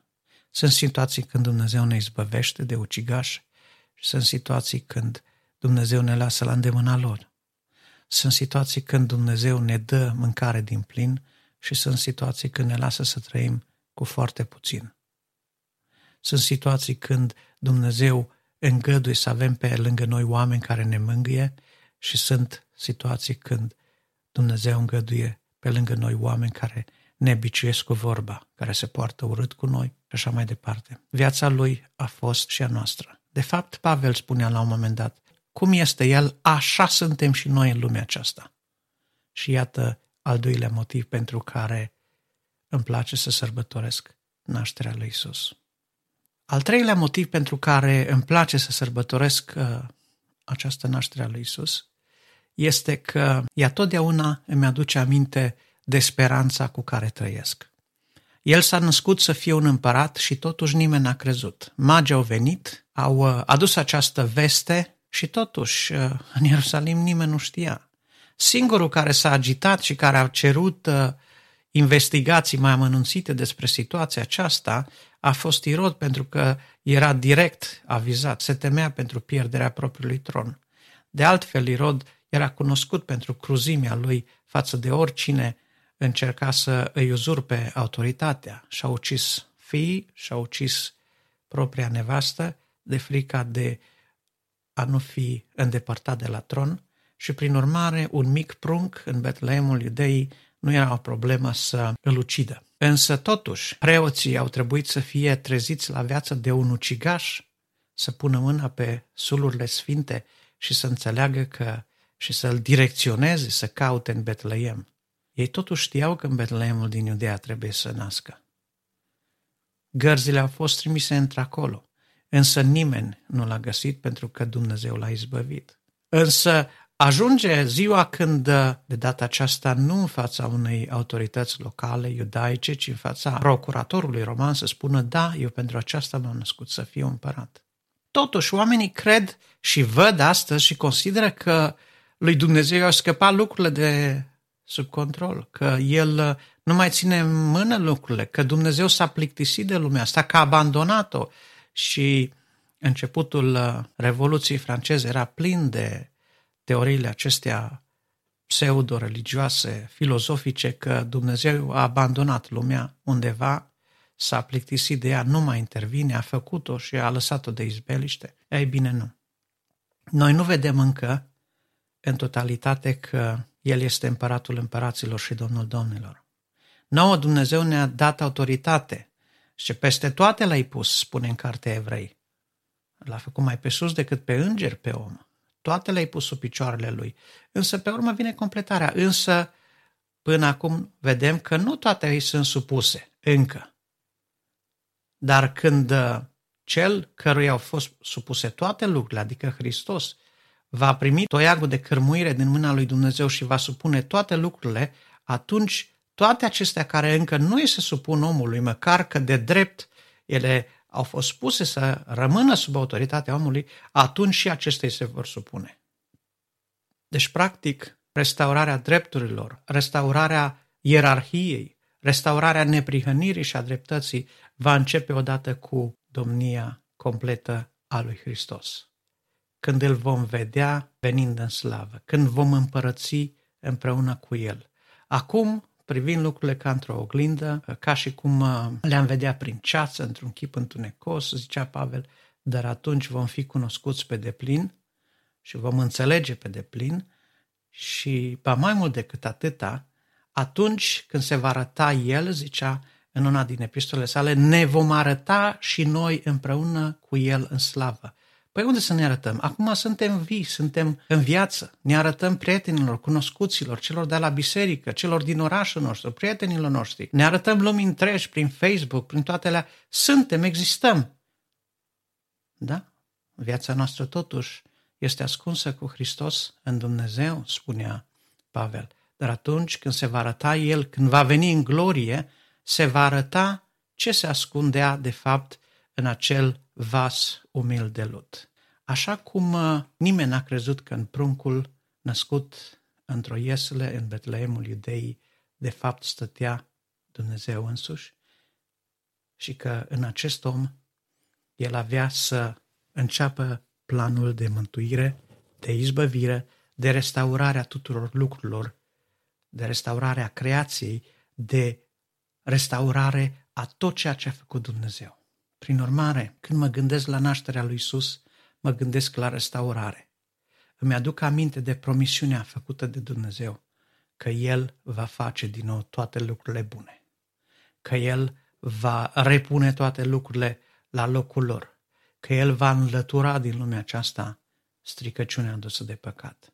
Și nașterea Domnului Isus, și moartea Lui, și învierea Lui, și înălțarea Lui la cer, toate aceste evenimente aduc în mintea mea mereu și mereu fapte, promisiuni și nădejdi pe care Domnul Isus fie le-a făcut, fie ni le-a dat în vederea așteptării Lui. Mereu și mereu țintrează în mine speranța, nădejdea, credința că Cel care a plecat se va întoarce, pentru că dacă n-ar fi fost așa, El ne-ar fi spus. Iată motivele pentru care îmi place să sărbătoresc și nașterea Domnului Isus și celelalte momente cheie din viața pământească a Domnului Isus, pentru că ele au fost mult mai mult decât atât și au în ele o simbolistică atât de adâncă, atât de cuprinzătoare, încât te poți cufunda în eternitate cu ele, meditând, gândind la ele. Așadar, cu astfel de atitudine să ne apropiem de sărbătorile Domnului, pentru că altfel ne vom uh, petrece timpul cârtind, comentând tot felul de aspecte, aspectele comerciale ale sărbătorii, vom vorbi de Moș Crăciun în loc de Isus Hristos, vom vorbi de Sfântul Nicolae în loc de Cel Sfânt, care este cu adevărat sfânt și în gura căruia n-a fost găsit vreun vigleșug, de singurul care a putut să trăiască o viață sfântă, Domnul Isus. Vom vorbi despre cadouri, uitând că Domnul Isus ne-a adus cel mai mare cadou care s-ar fi putut aduce vreodată, o mântuire care a fost plătită cu propriul lui sânge. Vom vorbi despre a ne întâlni cu familia, uitând că, de fapt, Domnul Isus, prin ceea ce ne-a învățat și prin ceea ce ne-a spus să urmăm, vrea să facă din noi o mare familie, însă o familie care trece dincolo de meschinăriile moștenirilor, de nume, de averi, de faimă, de celebritate, ci o mare familie mânată de un singur dor, acela de a-L glorifica pe Creatorul pentru eternitate. Mărit să-i fie numele în veci. Amin.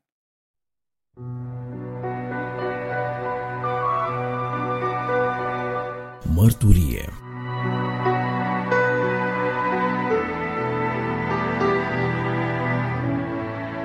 această rubrică, în numărul din decembrie, vom asculta un interviu luat de George Iordan lui Ionică de la Braz, probabil cei mai mulți dintre nevăzătorii care ați fost în tabelele organizate de acesta l-ați cunoscut. El între timp s-a mutat la Domnul și a sfârșit alergarea, stă în așteptarea primirii cununii pe care Domnul o va da, nu numai lui, ci tuturor celor ce vor fi iubit venirea lui. De aceea, în memoria, dacă vreți, și nu numai, și pentru a ne întări și pentru a vedea atitudinea pe care a avut acest om care a suferit enorm în viață față de această problemă a suferinței care este atât de aprig dezbătută astăzi, merită, prin urmare, să ascultăm acest uh, interviu și să luăm aminte. Astăzi vom avea prima parte, urmând ca în ianuarie să fie ultima parte. Suntem în data de 21 septembrie 2020 la Casa Elim, unde este o conferință a oamenilor cu handicap. Și știm că inițiatorul acestei conferințe este unică de la Braz, așa îl știm cei mai mulți, un om special în care Dumnezeu și-a pus amprenta pe tot restul vieții și pe care îl folosește într-un mod minunat prin faptul că lucrează în mijlocul oamenilor cu handicap. Uh, îl cunosc pe Ionica de ceva vreme și ne leagă uh, atât suferința cât și faptul că suntem uh, frați în Domnul, uniți prin credința în sângele Domnului Isus Hristos. Și aici, pentru că ne-am regăsit după atâta vreme, dincolo de suferință și de frățietatea aceasta, mai este și o prietenie de câțiva ani de zile în care am lucrat împreună, am mers împreună în lucrări și mulțumim lui Dumnezeu pentru lucrarea aceasta. Și pentru că am cunoscut felul în care s-a întors la Dumnezeu, am vrea să ne spună cum s-a întors la Dumnezeu, cum a lucrat Dumnezeu în uh, viața lui. Eu adică poți să ne spui câte ceva, să te prezint, să spui câte ceva despre tine? Pot să vă spun că viața mea a fost o viață un pic mai, mai aparte, mai specială, pot să o numesc. Pentru că din copilărie am văzut că suferința a bătut la poarta vieții mele. Din copilărie am cam tras-o cu boala, dar când ești copil nu prea știi, le uiți așa de repede. Pe timpul lui Ceaușescu trebuia să ai patru copii, după aceea îți dădea voie ca să nu mai ai restul Și pentru aia patru copii te mai binecuvânta, așa cum zicea ei, te răsplătau cu o butelie și cine avea o butelie pe vremea aceea era mare, mare har. Așa că înainte de mine a mai fost un, un băiețel care, din păcate, din fericire, nu știu ce să zic, el a murit în, la maternitate. Și a trebuit ca să mai mă facă și pe mine. Iar eu când m-am născut, m-am născut sănătos. După aceea a început o boală care, de stomac care nu-mi dădea pace, nu-mi dădea liniște, nu știa ce să-mi facă. Părinții încercau și ei cu ce aveau să mă trateze, leacuri băbești, auzea așa la o vecină, la un vecin, au încercat toate, dar uh, medicul nostru, cum se zice, cum mi-a de familie, mi-a dat niște uh, ampicilină sau era acela sticluțele acelea micuțe cu praf și care băga, băga apă oxigenată sau ce cum era. Penicilina era. Penicilina, da, da, da, așa, penicilina. care ustura foarte tare. Da, durea, durea. E, cu, cu aia m-a făcut bine. M-a pus pe picioare. Copilăria a trecut, cu joacă, cu școală, cu vacanțe. Când ești copil nu prea ai griji, nu prea... Dar, așa cum am spus, problemele în familia noastră au fost de când mă știu. Părinții au vrut să se despartă. Și pentru că au vrut să se despartă, a spus tu ei doi copii, rămâi la Pisculești, iar eu mă mut cu cei doi la Brazi. Mămica a fost hotărâtă, a pus piciorul în prag și a zis, gata, plec. Acum tăticul când a văzut că lucrurile se îngroașă, a spus, nu, merg și eu cu tine la Braz și am cumpărat o căsuță micuță, bătrânească, nu prea era de locuit în ea, dar ne bucuram că am plecat de acolo și am zis că poate avem mai multă liniște în Braz. Erau verii mei, erau uh, toți cei care cunoșteam mămica pentru că ea s-a născut în, în Braz și era lângă sora ei, lângă neamuri. Și a zis, mă, poate o duc mai bine acolo. Așa s-a făcut, am plecat din Pisculești, am plecat la Braz.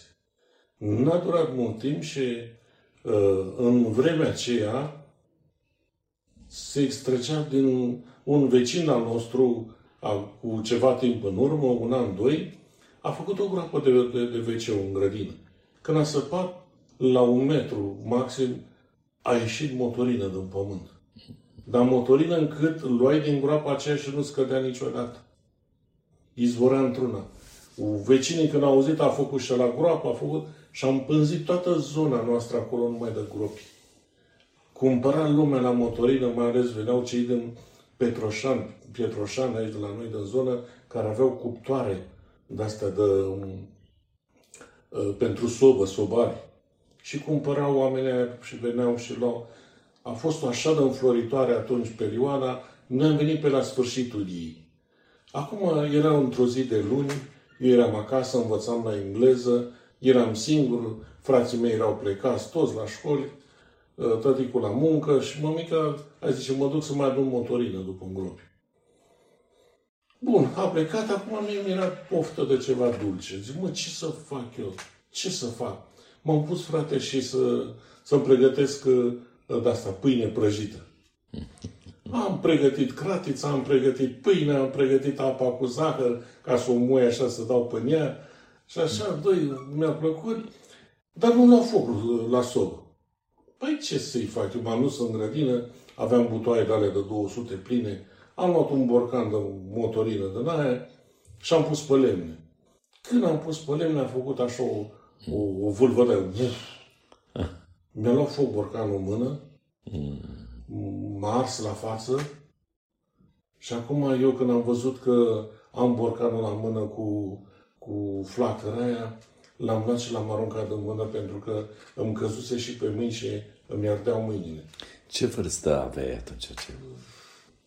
Pe păi în clasa 6 cam, nu știu, 12-13 ani, Aha, și acolo. Da. Am 12 anișori. Am aruncat borcanul drept la ușă în loc să-l arunc în altă parte. A luat casa foc cu mine acolo, camera unde eram. M-am urcat într-o dată în pat și am văzut pe un fug am văzut lumina afară. Am dat cu pumnul în geam, am spart geamul și am ieșit, nu știu cum, dita mai băiatul, Am ieșit pe un gemuleț așa de mic. Știu că m-am tăiat un pic la picior atunci, dar am ieșit, au început vecinii să țipe, a luat foc, a luat foc și am trecut tăbără vecine și au stins focul. Acum pe mine m-a luat, eram cu mâinile arse, fața arsă, o vecină a luat niște gălbenuși de ou și mi-a dat cu fulg, așa că zicea că l-ar fi bun. Acolo la noi era spitalul de, de oameni cu probleme psihiatru și am dus acolo și am chemat ambulanța. A venit, m-a, luat, m-a dus la județeana. Când m-a dus la județeana, a luat penseta și mi-a luat toate pieile după mâine, așa. Era mâinile arse, negre, s-a început să se umfle. M-a pansat și m-a băgat la, la salon. Am stat trei luni de zile în spital să mi se vindece mâinile. Am trăit acolo niște clipe groaznice când auzeam la pansat, îmi venea să mă arunc de, de, de acolo de sus, de la etajul care eram. Așa de, de suferință, dar pe lângă suferința mea, mai eram și o mângâiere pentru o fetiță. Una dintre fetițele care era în salonul celălalt, ne împrietenisem cu ea și ea voia să meargă numai cu mine la pansat de mână. Eu tremuram, ea plângea și tremura sărac. Ce făcuse? Uh, ea stând la bloc, îi cumpărase mama ei o căciuliță cu codițe din alea așa de, care imita părul. Și ea s-a urcat, uh, a dat drumul la ragaz și s-a urcat să ia zahărul de, de la suspendate de acolo, unde era borcanelul sau acolo recipientul pentru zahăr. Și el a făcut toată spinarea și era toată... Frate George, mm-hmm. să vedea plămânii cum respirau, cum, mm. cum băteau. Când îi lua toată coaja aia după spinare, nu mai știam, în gălbeneam, eram tot, dar eu îi țineam curajul ei, dar și eu nu mai puteam de fric. A trecut trei luni de zile și am plecat cu o mână pansată, am cerut acasă că nu mai puteam. Mă îmbolnăvisem de mirosul ăla de pește. El avea un tură de pește în el, neoproolul și oxi, turacor, ceva de genul ăsta, care îmi dădea zilnic pe față. Cum venea doctorul la, la, la vizită, primul lucru cu ăla îmi dădea. Acum colegii mei mi-au spus, zice, te rog eu să nu te uiți în oglindă, că timp stai în spital să nu te uiți în oglindă. Mm. Când a venit mămica a doua zi dimineața, nu mai m-a cunoscut. Eram umflat, aveam un cap mare, urechile îmi puruia, fața era groaznică, mâinile la fel. Dar au trecut, am venit acasă, așa cum am putut, mă duc la școală să termin uh, anul. Și ușor, ușor m-a pasat mămica acasă, m-a făcut bine, semnele au rămas pe mâini, pe față n-am rămas, doar foarte puțin pe la urechi. Și a trecut timpul, a trecut timpul. Mămica, cunoscând lumea din sat acolo, avea o, o vecină pocăită care muncea cu ea la colectiv și a invitat-o și pe ea la adunare. Și a prins drag de lucrul ăsta și a început să meargă. Acum, eu când veneam acasă, unde e mămica? Mămica prinsese drag să ducă cu surorile în vizită. Avea o bătrână lângă noi acolo care o spăla tot timpul, care o primenea, nu avea cine să-i facă mâncare, să o spele. Ea cu surorile după ea, umbla de colo-colo și făcea bine în ăsta. Acum stăteam acasă, zic, nu stau acasă singur. Mămica, eu mă țin după mămică și mă duceam după Și auzeam cum cânta acolo, cu...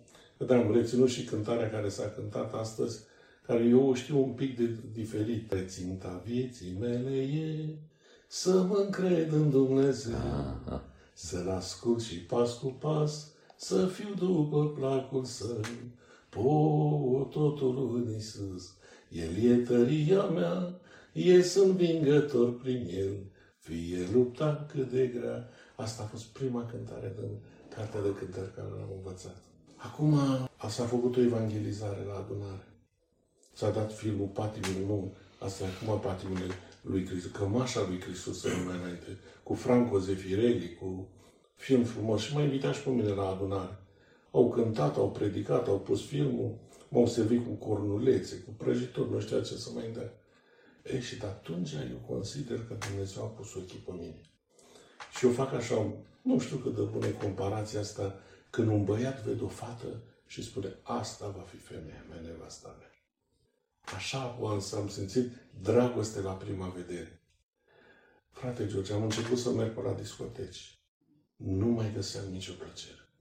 Le spuneam la prietenii mei că veneam de la Tăriceni, noaptea, bă, eu mă pocăiesc. Mă, eu mă pocăiesc. Nu te, mă, te pocăiești tu. Mă, eu mă pocăiesc. Și le spuneam mereu lucrul ăsta. Într-o seară când am fost la discotecă, era meciul de campionatul din Mexic de 90 și acum stăteam, mă uitam la meci, fumam o țigară, fetele abia aștepta să le invit la dans, că îmi plăcea să dansez până nu mai puteam, dar nu mai aveam nicio plăcere. Am venit acasă și seara zic, băieți, hai să mergem la Bucov. Bucov este un parc lângă Ploiești, unde cu bărcuțe, cu apă, cu grădină zoologică, cu grătare. Cam asta era bucuria pe timpul uh, lui Ceaușescu. A venit dimineața prietenul meu, m-a scurat că nu mă trezisem și am plecat la, la, la Bucov. A fost o, o zi frumoasă, călduroasă. Mă împrietenisem cu o fată până apă când mă jucam. Că... La sfârșitul zilei, frate George, prietenul ăsta m-a luat și fră, frățiorul lui mai mic, Mihai. Zic că le iau pe Mihaiță cu mine, mai săr o dată după pod, că era un pod care trecea după plajă pe partea cealaltă, și zic, fac un duș, că apa era cam neplăcută, fac un duș și plecăm acasă. L-am lăsat pe băiatul ăsta micuțul, prietenul, bă, bă, fratele lui prietenul meu, l-am lăsat la, pe, la colț, la marginea podului acolo, zic, Mihiță, stai aici pe iarbă, mă duc săr și vin și te iau și mergem. M-am urcat pe pod, podul acela era pe cablu din astea întins. Se mișca și dacă circula tot timpul oameni pe el, el se făcea în stânga, dreapta, stânga, dreapta, se balansa, n-avea o mișcare. Am văzut eu că nu pot așa, m-am lăsat un pic mai pe vine și am făcut săritura. Când am făcut săritura, am simțit ca o palmă că îmi dă cineva. Dar ești atent undeva, te gândești undeva și vine cineva pe la spate și îți dă așa o palmă sănătoasă. Atunci am drăcuit, așa de ce se întâmplă cu mine, că nu mai puteam să ies din apă. Dădeam de mâini, auzeam după mal, cum striga, scoteți-l că să neacă, scoteți-l că să neacă, săriți, săriți. N-a vrut să, să sară băieții, dar au venit salva mari, băieții ăștia care erau la bărcile alea acolo. A venit unul m-a luat o mână, unul de o mână. Când m-a luat, mă duceam cu capul în apă și picioarele îmi stăteau deasupra. Atunci când eram în apă, picioarele mă trăgea în apă și capul stătea deasupra. M-a luat, m-a pus la marginea podului. Pe iarba aceea a început lumea să strângă. Eram cu capul spart, plin de sânge. Și a început să aud pe margine, ăsta moare, nu mai trăiește. Ăsta moare, nu mai trăiește. Am simțit că atunci era floarea vieții mele, pentru că de trei luni de zile mă angajasem în combinat. Eram operator chimist. Câștigam așa de bine, o meserie așa de frumoasă, încât adică de 30-40 de ani cât avea de muncă, nu câștiga cât, cât câștigam eu. Și tot mă gândeam și tot mă gândeam acolo jos. Ia uite, bă. Ce vârstă aveai atunci? 18 ani și 2 săptămâni. Atât aveam. 18 ani și 2 săptămâni. Abia împlinise. M-a luat până la urmă a venit uh, doi băieți, au făcut podul, adică au strâns mâinile așa unul lângă altul, ceea ce nu trebuia să facă. Trebuia să mă cu gâtul rupt, m-a dus pe podul la până la punctul sanitar. Acolo când m-a pus la punctul la sanitar, nu venea să mă ridic. Vreau să mă ridic în picioare, vreau în picioare, nu mai pot stau aici. Când m-a ridicat, m-a luat o amețeală puternică și am căzut jos, înapoi. Într-un târziu aud că vine ambulanța. Când a venit ambulanța, era zgomot, lume pe acolo, pe afară, toți pe lângă mine. A venit un bărbat așa sănătos, înalt, avea barbă, ți minte, avea un halat pe el alb și la halat în partea stângă avea numai ace din astea uh, care le folosea pentru anumite lucruri. M-a înțepat de la călcâi, m-a înțepat, m-a înțepat până în dreptul la umeri. Când am ajuns în dreptul umerilor, atunci am simțit aș mă doare. Și a zis, luați-l, urcați-l în ambulanță să-l ducem la spital. Prietenul meu a mers cu mine, împreună cu mine, s-a urcat și el și a spus lui, zice, nu lăsa să doarmă. Atâta. Ai grijă de el până la ăsta să nu doarmă. Măi, frate George, mă lasă un somn în, în, în, în mașina aia acolo ce era. Am vomitat, ți minte și mâncarea care am avut, am vomitat-o în mașină. Și băiatul ăsta stătea de nu dormi, băi, nu, nu te lasă dormi. Am ajuns la județeană. Când am ajuns la județeana, m-a băgat acolo între niște perdele pline de sânge. Era altul, era bătut, ce era pe el, sărea sângele din el. Acum m-a întrebat cum mă cheamă, a văzut că sunt conștient, a văzut că am mintea limpede, a văzut că știu unde stau. Asta sunt lucruri elementare. Câți ani ai, cum te cheamă și dacă vede că lucrul ăsta, a mers mai departe. A luat o lamă și mi-a ras tot creștetul capului, că era spart. Frate George, o am și acum pe creier hârjia la lama aia cât cred că a bărbirit cu ea și a ras cu ea. A luat un ac în viu, fără nimic, m-a cusut, mi-a pus un capac de ăsta cu pansament la cap, mi-a pus fișa pe piept, luați-l și duceți-l la București la numărul 9. Mergeam spre București, au vedeam că era seara deja acum, zic să vezi ce bine o să vii, că mă duc repede la București, mă pune pe picioare și mă trimite acasă. De unde când am ajuns acolo eram cu raza de pe pământ ce era. Mureau, frate, pe capete, de la apă, de la tei, de la cireș, erau acolo în căruță căzuți care se urca pe vas. Frate George, am văzut acolo un bătrân care mi-a rămas imaginea lui și acum. Cerea într-una, nu Coca-Cola, nu Fanta. Nu mai cerea nimic, zicea decât că vrea apă. Un bătrânel n-avea dinți în gură cu o barbă de așa întoarsă. Și-a spus asistenta la fata care mergea de el acolo, fica lui care stătea cu el, să nu-i dai apă cu cana, că să neacă și moare.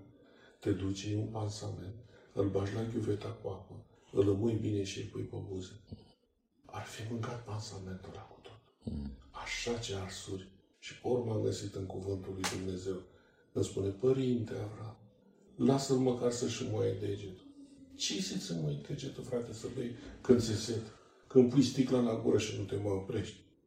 Sau când veneam după la gârlă, eram copil, băgam capul în găleata la puț și dacă nu beam, simțeam că, că nu, nu mai mă opresc. Dar la în văpaia aceea zici că tare mă mai chinuiesc, măcar degetul să-și moaie. Cât o picătură ar fi vrut măcar și la o parte de el. A durat frate George ceea ce nu trebuia. Trei luni de zile neoperat. Două luni și trei săptămâni m-a ținut neoperat. A zis că nu au bani, că n-au fonduri. Era Revoluția, care toți erau comuniști, voia să pună pe ai lui ăștia lanțe și nu stăteam și muream acolo, tineret. Și muream acolo. A venit după ceva timp doctorul exercian, s-a uitat și a zis, bă, Ionică, la tine o să fie ușor. Între timp mi început să, să revină simțurile, știam treabă mică. Când fac. Nu mai am avut nevoie de sondă, făceam singur. Știam când fac treabă mare, n-am mai avut nevoie de lucrul ăsta. Și asta pe la tine. Am luat degetele la picioare, m-a păsat. Ia zi, de ce degete? Atât, stângul, dreptul, ăla mare la mine. Zicea, păi o să fie bine. După ce m-a operat, m-a trimis acasă. Nici măcar nu m-a urcat la etajul 10 să fac recuperare. Dacă intram în recuperare de atunci, eu eram mult mai, mai bine să cu sănătate. Dar așa vă Dumnezeu. Și am venit acasă la, la județean. La județean am văzut doctorul care opera el la cap. Îmi scap acum numele și a spus, Doamne, nu este de noi. Eu îl trimit înapoi la, la numărul 9. Am văzut că lucrul ăsta așa, mămica a început să plângă. Zic, mămică, dăm semnătură și plecăm acasă. Când am, am plecat acasă pe semnătură, au început bubele pe mine, frate, să mă mănânce bubele acasă. Frate George, eu nu știam de ce am frisoarele alea care le aveam. Din cauza la infecția care era în corpul meu. Tremuram de nu știam de mine. Îmi tăia două fiole de albocalmin, îmi punea lingura de zahăr, punea trei, patru de-astea pături pe mine și toți fugea la poartă. Și eu stăteam acolo și tremuram cu și patul cu mine. Gura nici nu puteam să-mi o țin de, de tremuriciul la ce aveam. Și când ieșeam de acolo, ieșeam luarcă. Ca un, ca un copil de la care le năștea din nou. Și, și într-o seară am spus, mămică, vreau să-L primesc și eu pe Domnul Iisus. N-am știut prea mult. N-am înțeles prea mult. Dar a fost bucurie pentru el. A chemat pe familia pe unde în braț, a venit cu soția, cu fetele, au cântat, ne-am rugat, mi-au dat o Biblie. Cât timp a trecut de la accident până ai spus asta? 14, 11, 91. Deci cam un an de zile aproape. Deci, în, Deci eu în, în 91 Deci s-a întâmplat în 90 pe 1 iulie. Deci în iulie 90 până anul următor, în 91, la sfârșit, eu deja luasem hotărârea acasă de câteva luni, nu mai țin minte ziua, dar știu ziua când m-am întors la Domnul în adunare, că am spus că vreau să fac și mărturie publică. Și atunci a venit un frate din America, a făcut evangelizare și am spus că și eu vreau să-L primesc pe Domnul. Știu și acum versetul care spunea, știu în cine m-am încrezut și nu mi-e rușine. Știu în cine m-am încrezut. Și atunci am luat hotărârea de... Până la hotărârea asta, ai avut întrebări cu privire la dragostea lui Dumnezeu, cu privire la bunătatea lui, lui Dumnezeu raportată la tine, așa, adică față de evenimentul ăsta, de accidentul ăsta, de suferința nu. prin care treceai.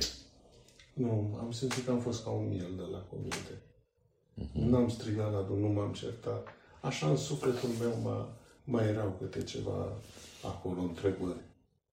Dar știți ce am regretat la un moment dat foarte mult? Că mi-am pierdut locul de muncă, care aveam un loc de muncă foarte bun. Și apoi că depindeam prea mult de alții. Uh-huh. Asta mă aduce și mă o să fiu afectat toată viața. Dependența de alții. Era frumos dacă mă gândeam, Doamne, de ce n-ai îngăduit să-mi iei un picior, o mână? Ceva mai ușor, să, să nu fiu chiar așa legat de pat. Să stai în pat tot timpul, să stai să te rogi să te, să-ți, face, să-ți facă baie, să te spele cineva, să te îmbrace cineva. Că eu dacă cum mă pui acolo, stau, nu mă întorc, să zic că mi-e calm, mă întorc și pe o parte pe alta. Sau mă ridic și eu în fund, domnule, mă dor oasele, mai stau și eu la marginea patului. Uite cum stai acum, frate George. Nu pot atât. Deci sunt închilozat de la gât în jos. Mai ales nefăcând recuperare și toate astea. Nu sunt elastic, sunt... Dar există un dar frumos în viața mea. Frate George, în seara aia când l-am primit pe Domnul, rănile mele au început să treacă. Jumate din picior la mine e mâncat, e un scurt, frate. Când le arăt la băieți, zice, dar ce-ai pățit, Colo, dar ce-ai pățit? Când le arăt rana aia, nu le vine să cred. Și am spus că Dumnezeu s-a atât. Și de atunci am spus, vreau să merg la adunare. Și am prins o dragoste de Dumnezeu, încât am, am, am spart orice barieră la care credeau alții că l-a adus să lămura pe la pocăiți, ca să nu-i mai facă pomei. Deci întoarcerea mea la Dumnezeu n-a fost o naștere grea. A fost o naștere ușoară, cum s-ar spune. Alții să mai chinuie, să mai duce, să lasă, să duc. La mine n-a fost așa.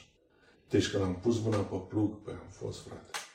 Și am, și am mers, nu m-am lăsat. Deci, așa cum era frate George, dacă știți cum mergeam la adunare, ai fi zis, eu nici nu, nici nu ieșeam din casă așa. Păi nu era frate, frate George, nu erau pampers ca acum. Mergeam cu borcanul după mine. Și de multe ori când mă urca și asta, să vărsa borcanul și mirosea.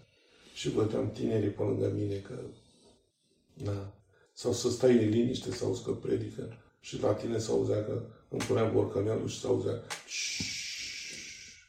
Gândiți-vă cum mă simțeam ca tânăr. Cum te simți lângă tineri? Că adunarea noastră a fost binecuvântată cu tineri. Tineri mulți și oameni grei, oameni serioși. Și eu să mă... Am plecat într-o iarnă la Bătești, la adunare. Unul dintre tine ce dă-mă să duc și eu căruț. Și n-a dus bine căruțul și m-a trântit în zăpadă. Gândiți-vă cu o grămadă tineri lângă mine. Eu de la burtă în jos eram în fundul gol. Tăvălit pe zăpadă pe acolo. Aveam niște ciorapi de gruși de iarnă. Pătură pe mine și când am căzut, am rămas acolo.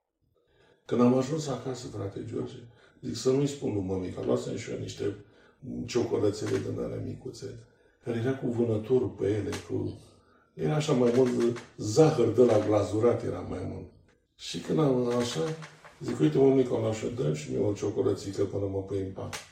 Păi frate, să mor cu aia în gât. Dacă nu îmi dădea repede apă, mă sufocam cu aia. Așa ce poftă mi era. Că am stat la adunare tot timpul cu gândul la ciocolățele alea.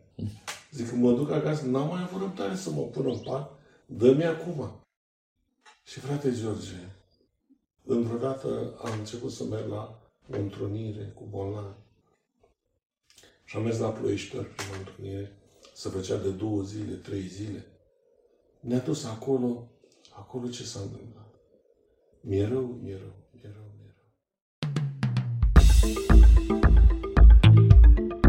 Enciclopedie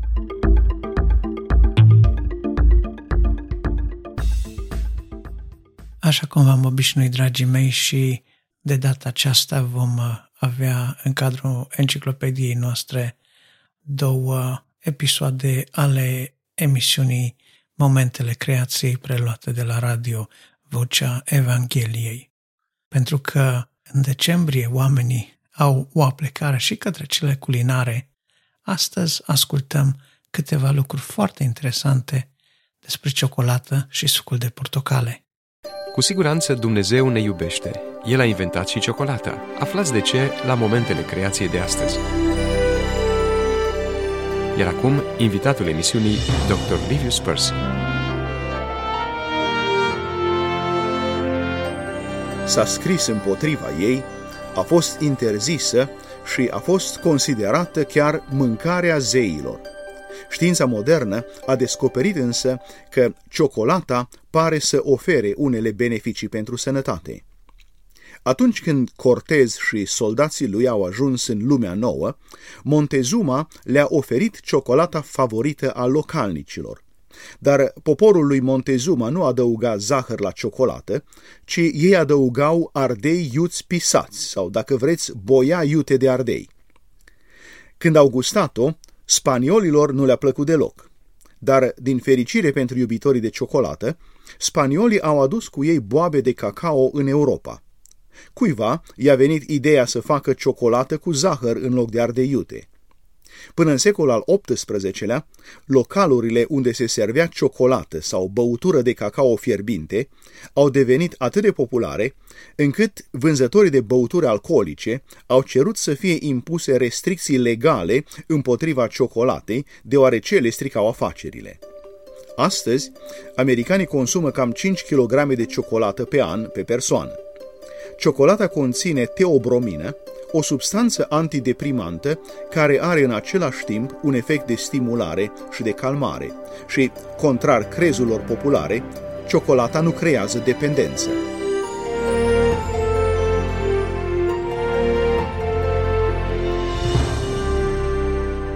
Ciocolata poate părea un subiect banal pentru unii, dar nu și pentru iubitorii de ciocolată, pentru că este unul dintre acele daruri pe care ni le-a dat Dumnezeu ca să facă viața mai plăcută. Putem învăța și de aici o lecție despre bunătatea și dragostea lui Dumnezeu față de noi.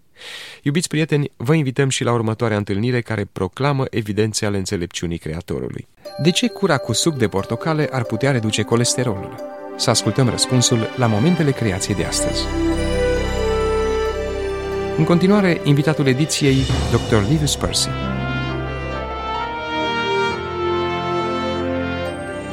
Probabil că înainte de căderea omului în păcat, nu am avut așa numit colesterol rău, sau, cel puțin, colesterolul nu ne-a afectat negativ sistemul circulator. Așa numitul colesterol rău este o lipoproteină de densitate mică. Este numit rău deoarece are tendința să se depună pe artere și să le blocheze dacă nu este contrabalansat de așa numitul colesterol bun sau lipoproteine cu densitate mare. Pornind de la niște cercetări mai vechi, oamenii de știință au vrut să testeze ideea că unele substanțe din sucul de portocale pot îmbunătăți concentrațiile de colesterol bun.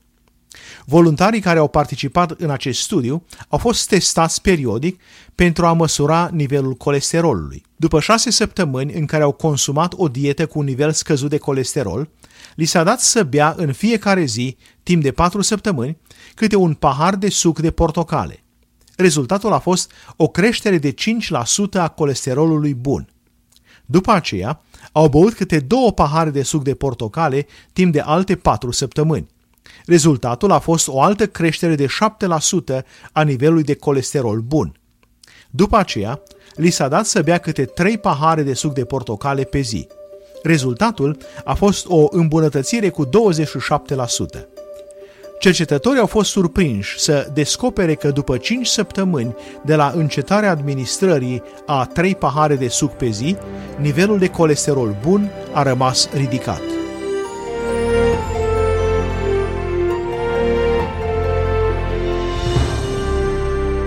Putem fi recunoscători că Dumnezeu, care cunoaște perfect toate lucrurile, a creat alimente care să contracareze efectele păcatului asupra noastră. Dar putem fi și mai recunoscători pentru planul lui de salvare din păcatele noastre, plan pe care l-a făcut în legătură cu Fiul Său, Isus Hristos. Dragi prieteni, alături de noi vă invităm și la următorul moment al creației care proclamă evidențe ale adevărului lui Dumnezeu. Sunt Radu Mureșan, la revedere! Documentar Bun găsit tuturor și pacea Domnului Isus care întrece orice pricepere să fie peste voi, peste toți. Amin. Sunt Grigore Frișan și după cum cred că deja v-ați obișnuit, vă prezint rubrica documentar a revistei Lumina Vieții a Asociației Creștinilor Nevăzători Pro Lumina.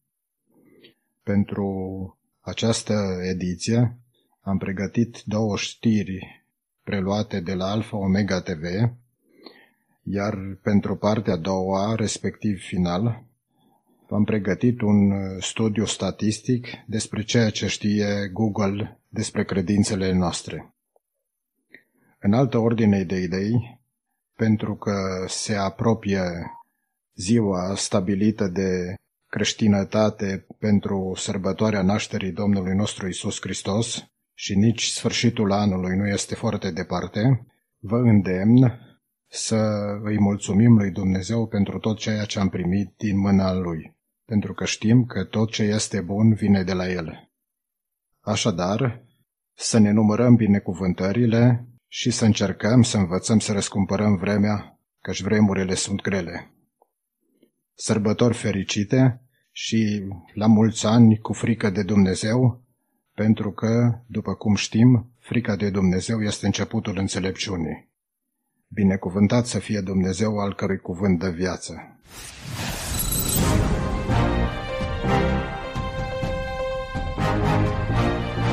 Acte violente pe străzi, cultura apelului nimicește libertatea cuvântului, marginalizarea credincioșilor, pângărirea nonconformiștilor, Oare America se îndreaptă spre totalitarism? Care ar trebui să fie reacția bisericii? Gary Lane vine cu o avertizare de rău augur. Pentru mulți dintre noi, totalitarismul înseamnă 1984 de George Orwell sau fosta Uniune Sovietică. Guvernele împrăștie teroare și suferință în rândul oamenilor pentru a-i forța să se conformeze. Potrivit redactorului șef de la American Conservative, America va deveni în curând un stat totalitar. Premisa lui Red Dreber apare în noua sa carte Live Not by Lies, a manual for Christian dissidency. Versiunea noastră este mai blândă. Se va ajunge la probleme economice, marginalizare și pângărire pentru a înlătura creștinii de pe scena publică și pentru a ne constrânge să acceptăm ideologia de stânga. Faptul că versiunea este mai blândă nu înseamnă că regimul nu va fi totalitar. Imediat după cel de al doilea război mondial, filozoful de origine germană Hannah Arendt a scris că singurătatea și înstrăinarea socială au fost prevestitorii apariției totalitarismului atât în Germania nazistă cât și în Rusia bolșevică. Potrivit lui Dreher, în prezent, rețelele de socializare sunt responsabile în mare parte de izolare și de anxietate, mai ales în rândul tinerilor. Ei caută cu disperare să rezolve problemele lor legate de înstrăinare și de anxietate. Astfel acceptă un idol fals, care va fi totalitar, și care le va spune că le poate rezolva toate problemele. Asta s-a întâmplat și în Rusia și asta s-a întâmplat și în Germania. Și asta se va întâmpla și aici. That's what happened in Russia and that's what happened in Germany and that's what's coming here. Cei care promovează valorile iudeo-creștine și resping minciunile noului stat american de dreapta vor fi marginalizați și vor fi persecutați.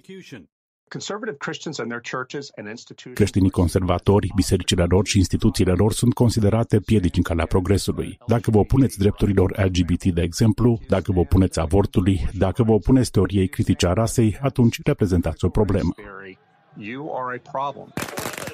Înstrăinați și stresați în urma restricțiilor impuse din cauza pandemiei, tinerii americani ies pe stradă și cer schimbări sociale. O doctrină radicală care se numește teoria critică a rasei alimentează frustrările lor. Anne Herderschott este director la Centrul Veritas pentru Etică și Viață Publică la Universitatea Franciscană din Steubenville. Ea este autoarea cărții The Politics of Envy, Potrivit profesoarei Hendershot, teoria critică a rasei dezbină americanii prin promovarea invidiei. Văd o intensificare enormă a discursului care încurajează invidia. Cred că asta este ceva foarte rău. Sunt de părere că creștinii știu că invidia este un păcat serios, este unul dintre păcatele capitale. Potrivit lui Hendershot, politicienii instigă la ură și la revoltă prin promovarea publică a doctrinei critice a rasei. Când auziți un politician ca primarul de Blasio New York care spune sunt mulți bani în New York aflați în mâini greșite, el vă spune că aceia sunt banii voștri și că trebuie să-i luați înapoi de la ei. Toți creștinii trebuie să se opună rasismului. Teoria critică a rasei este ceva diferit. Ea trage o linie între bine și rău, între rase și înstrăinează rasele și ne divizează atunci când ar trebui să fim uniți. În loc să aplice tactici dure pentru a controla oamenii, Dreher consideră că viitorul guvern al Statelor Unite va aplica o abordare blândă, mai puțin violentă. Vom vedea în această țară ceea ce există deja în China, un sistem de credite sociale prin care se monitorizează tot ce fac cetățenii Chinei. Ei obțin informații din calculatoare, de pe internet și pun oamenii pe categorii. Pe măsură ce adoptă tot mai mult o atitudine socială pozitivă din punct de vedere comunist, li se înmulțesc tot mai mult privilegiile. Cei care merg la biserică vor avea un număr de credite mai scăzut și astfel mai puține privilegii, cum ar fi să își poată trimite copilul la facultate. Potrivit lui Dreher, nu contează cine va fi ales președinte, deoarece nici Biden, nici Trump nu pot schimba situația. El spune că trăim durerile facerii unei revoluții culturale. Această tendință trece prin instituții, prin biserici, prin universități, prin seminarii, prin corporații, iar noi creștinii trebuie să ne pregătim prin construirea de rețele între biserici pentru a îndura persecuția. Trebuie să sperăm că totul va fi bine, dar să nu uităm că religia noastră este o religie a martirajului. Cei care au suferit și care au murit pentru credință au primit cununa gloriei. Aceasta poate fi chemarea noastră și trebuie să o acceptăm în calitate de credincioși.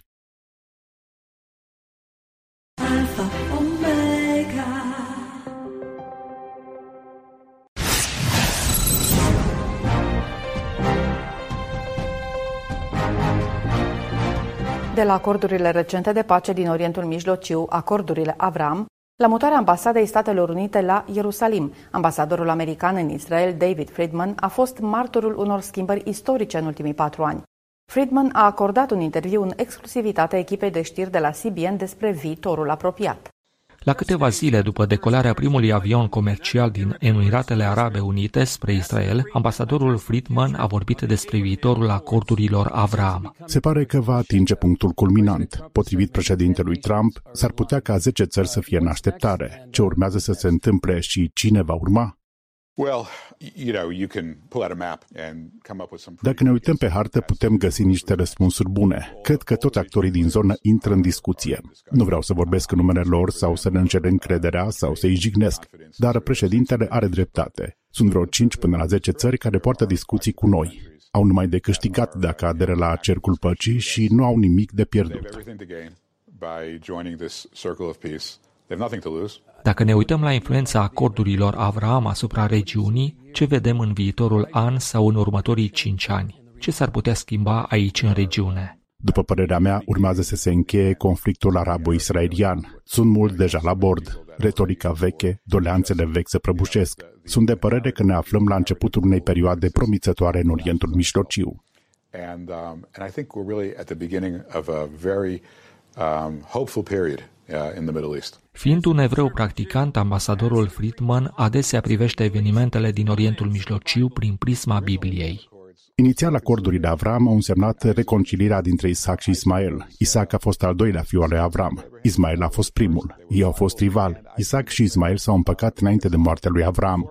Noi o facem după 3500 de ani. Cred că aceasta este o pildă potrivită, o lecție biblică pentru noi.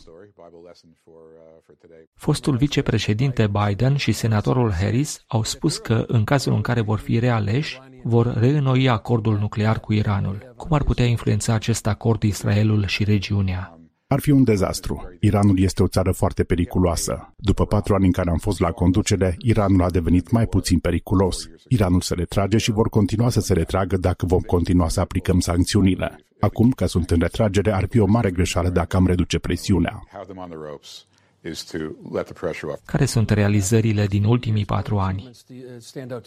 You know, I think that moving the embassy to Jerusalem Cred că una dintre ele este mutarea ambasadei la Ierusalim. Acesta este biroul meu la ambasada din Ierusalim. Cred că este cea mai importantă alegere a președintelui. Nu spun asta deoarece noi credem că Ierusalimul este capitala Israelului. Este vorba de mesajul trimis lumii că președintele Trump este alături de prietenii săi, că principiile lor sunt importante pentru el și că se ține de cuvânt, iar asta a răsunat în întreaga lume. Cred că am îndreptat politica noastră externă peste tot în lume. Poate pare un paradox pentru oameni, dar noi credem că acest fapt va duce la instaurarea păcii. Și așa este.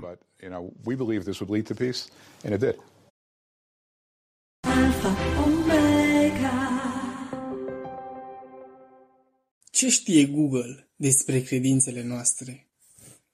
Într-o țară aflată în topul global al credinței afirmate în existența lui Dumnezeu, merită să încercăm să descoperim care este rolul lui Dumnezeu în viața de zi cu zi a românilor. La aproape două decenii de când am trecut granița dintre secole, spiritualitatea românilor este departe de a fi monolitică. Aflați la intersecția dintre creștinismul apusean și cel răsăritean, cu o țară împărțită geografic între nord-vestul în care prezența protestantă, neoprotestantă și catolică este notabilă, și sud-estul, mult mai clar ortodox, românii au îmbrățișat forme distincte și adesea contradictorii ale spiritualității creștine. Pentru a încerca să descoperim câteva dintre particularitățile acestor forme de spiritualitate, vom folosi jurnalul online al motorului de căutare Google, care ne permite să aruncăm cu ochii pe lista de interese și preocupări spirituale ale românilor în ultimul an. Vom descoperi, poate cu surprindere, că în ciuda influențelor secularizante ale nord-vestului european, și a celor tradiționaliste ale sud-estului continentului, românii nu au preluat pur și simplu un model, iar spiritualitatea lor practică nu se suprapune cu cea a creștinilor din țările vecine. Judecată prin prisma căutărilor de pe Google, spiritualitatea românilor în 2019 a fost mai vie ca oricând. Anul trecut, numărul căutărilor de pe teme religioase a crescut confirmând și accentuând tendința ultimilor ani.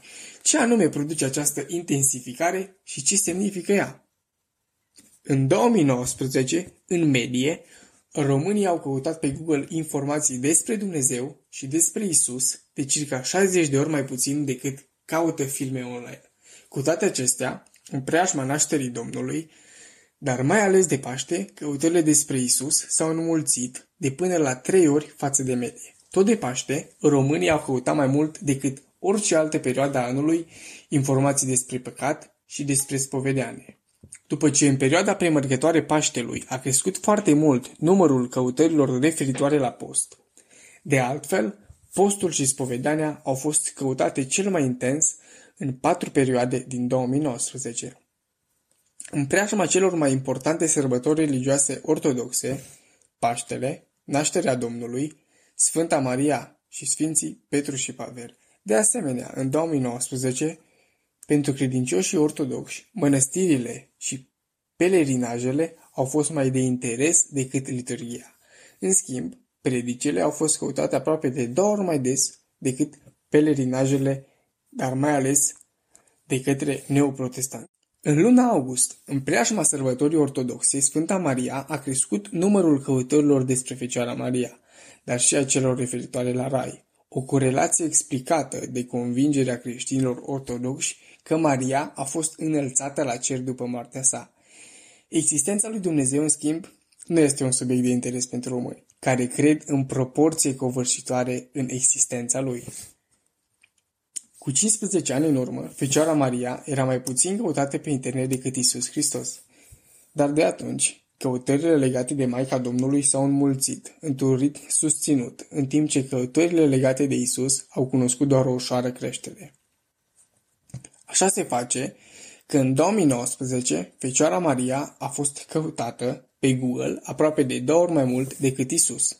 Oricare ar fi motivele teologice și practice, Google ne spune că pentru creștinii ortodoxi, Maica Domnului este un reper și probabil un sprijin practic mai important decât Fiul lui Dumnezeu. Ținând cont de acest lucru, dar și de lipsa unui accent pus pe escatologie în Biserica Răsăriteană, a doua venire a lui Isus, deși este o importantă doctrină în cazul creștin, apare nesemnificativ în căutările din 2019 ale românilor. O altă surpriză este că deși sunt soluții creștine pentru problema păcatului, subiectul pocăinței și cel al iertării au fost căutate de trei ori mai puțin în 2019 decât subiectul păcatului. În schimb, postul a fost căutat de șase ori mai mult decât păcatul. Tot în 2019, curiozitatea românilor a fost stârnită de două subiecte tablodizate în presă, Arca lui Noe și teoria pământului plat, și mai căutate decât existența lui Dumnezeu sau a doua venire a lui Isus. România a căutat Biblia anul trecut, la fel de des cum a căutat informații despre Isus Hristos. Surpriza apare însă la analizarea hărții căutărilor referitoare la Biblie, pentru că aceasta se suprapune remarcabil cu harta căutărilor reglate de subiecte precum penticostalism, baptism sau biserica adventistă. Astfel, căutările legate de Biblie apar preponderent în nord-vestul României, acolo unde apar și cele mai mari volume de căutări online cu privire la subiecte de sfera penticostalismului. În Bistrița Năsăud, Suceava, Botoșani, Bihor, Caraș-Severin, Hunedoara, Alba, Maramureș, Sălaj și cea a baptismului, Sălaj, Satu Mare, Caraș-Severin, Arad, Bihor, Timișoara și Hunedoara. Contribuția adventistă la harta citirii Bibliei în 2019 este cel mai ușor de evidențiat în județele cu activitate online importantă legate de adventism. Mureș, Teleorman, Dâmbovița, Timișoara, Prahova, Buzău, dar și în județele Moldovei, precum și în sud-estul țării, unde tot adventiștii sunt neoprotestanții care influențează cel mai vizibil harta căutărilor în domeniul Bibliei. Iași, Neamț, Bacău, Vrancea, Galați, Constanța. Căutările referitoare la Biserica Reformată sunt semnificative și în județele Sălaj, Mureș, Covasna și Harghita, contribuția acestora reflectându-se și în harta căutărilor legate de Biblie.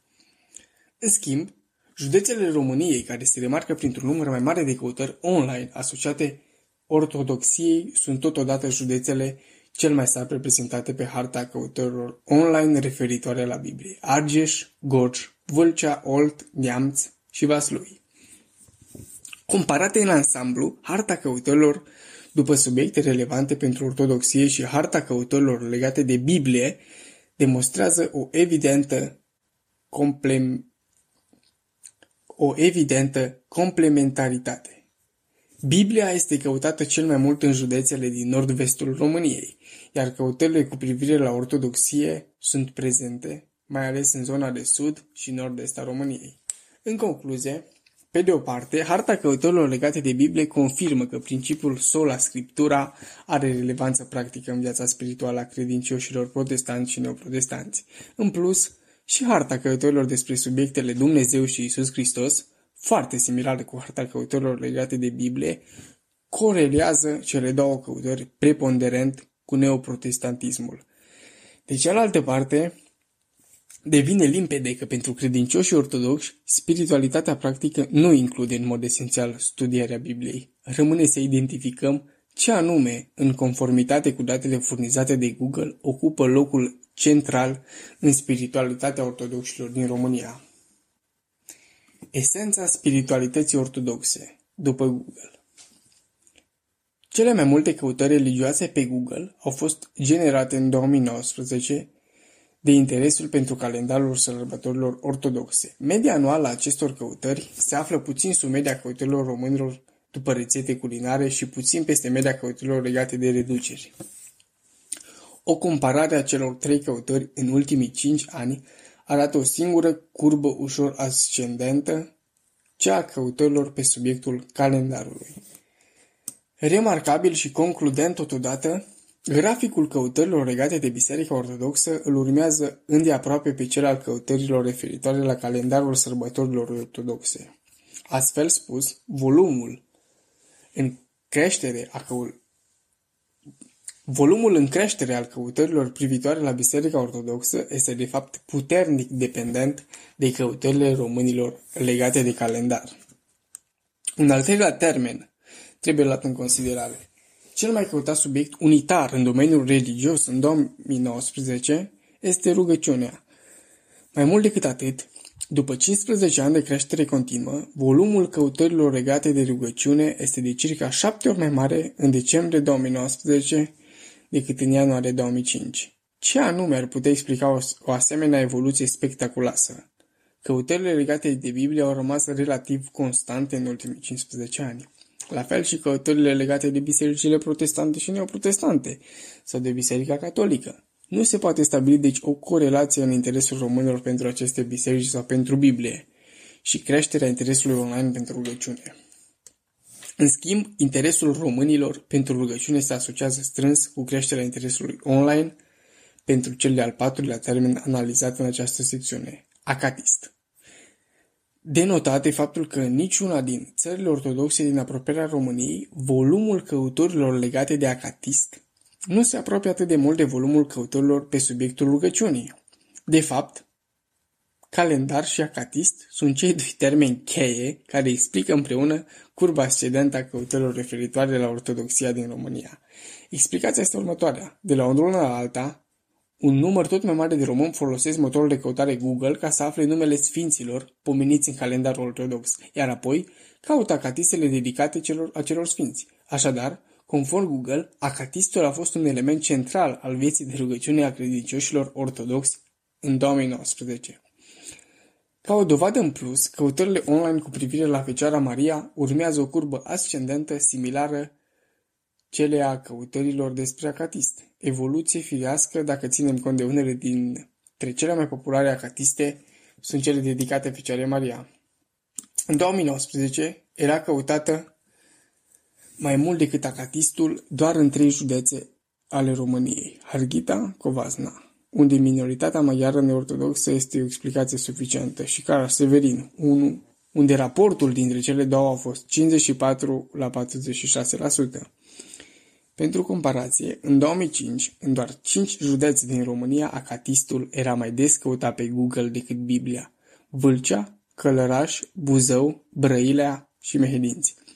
Similitudinile hărților generate de căutările celor cinci termeni cheie, calendar, Biserica Ortodoxă, rugăciune, acatist, Fecioara Maria, arată că aceste căutări provin preponderent din rândul populației ortodoxe. Românii nu au avut deci în 2019 un interes în creștere de a studia și a înțelege mai bine rugăciunea ca mod biblic de comunicare a omului cu Dumnezeu. Creșterea incidenței subiectului în căutările Google ne indică de fapt o preocupare crescândă pentru identificarea rugăciunilor prescrise sau a sacre de invocare a sfinților, care fac parte dintr-un ritual despre care mulți creștini ortodoxi cred că are putere spirituală. Acatistul e citit adesea de mai mulți membri ai familiei, timp de mai multe zile și este însoțit de post.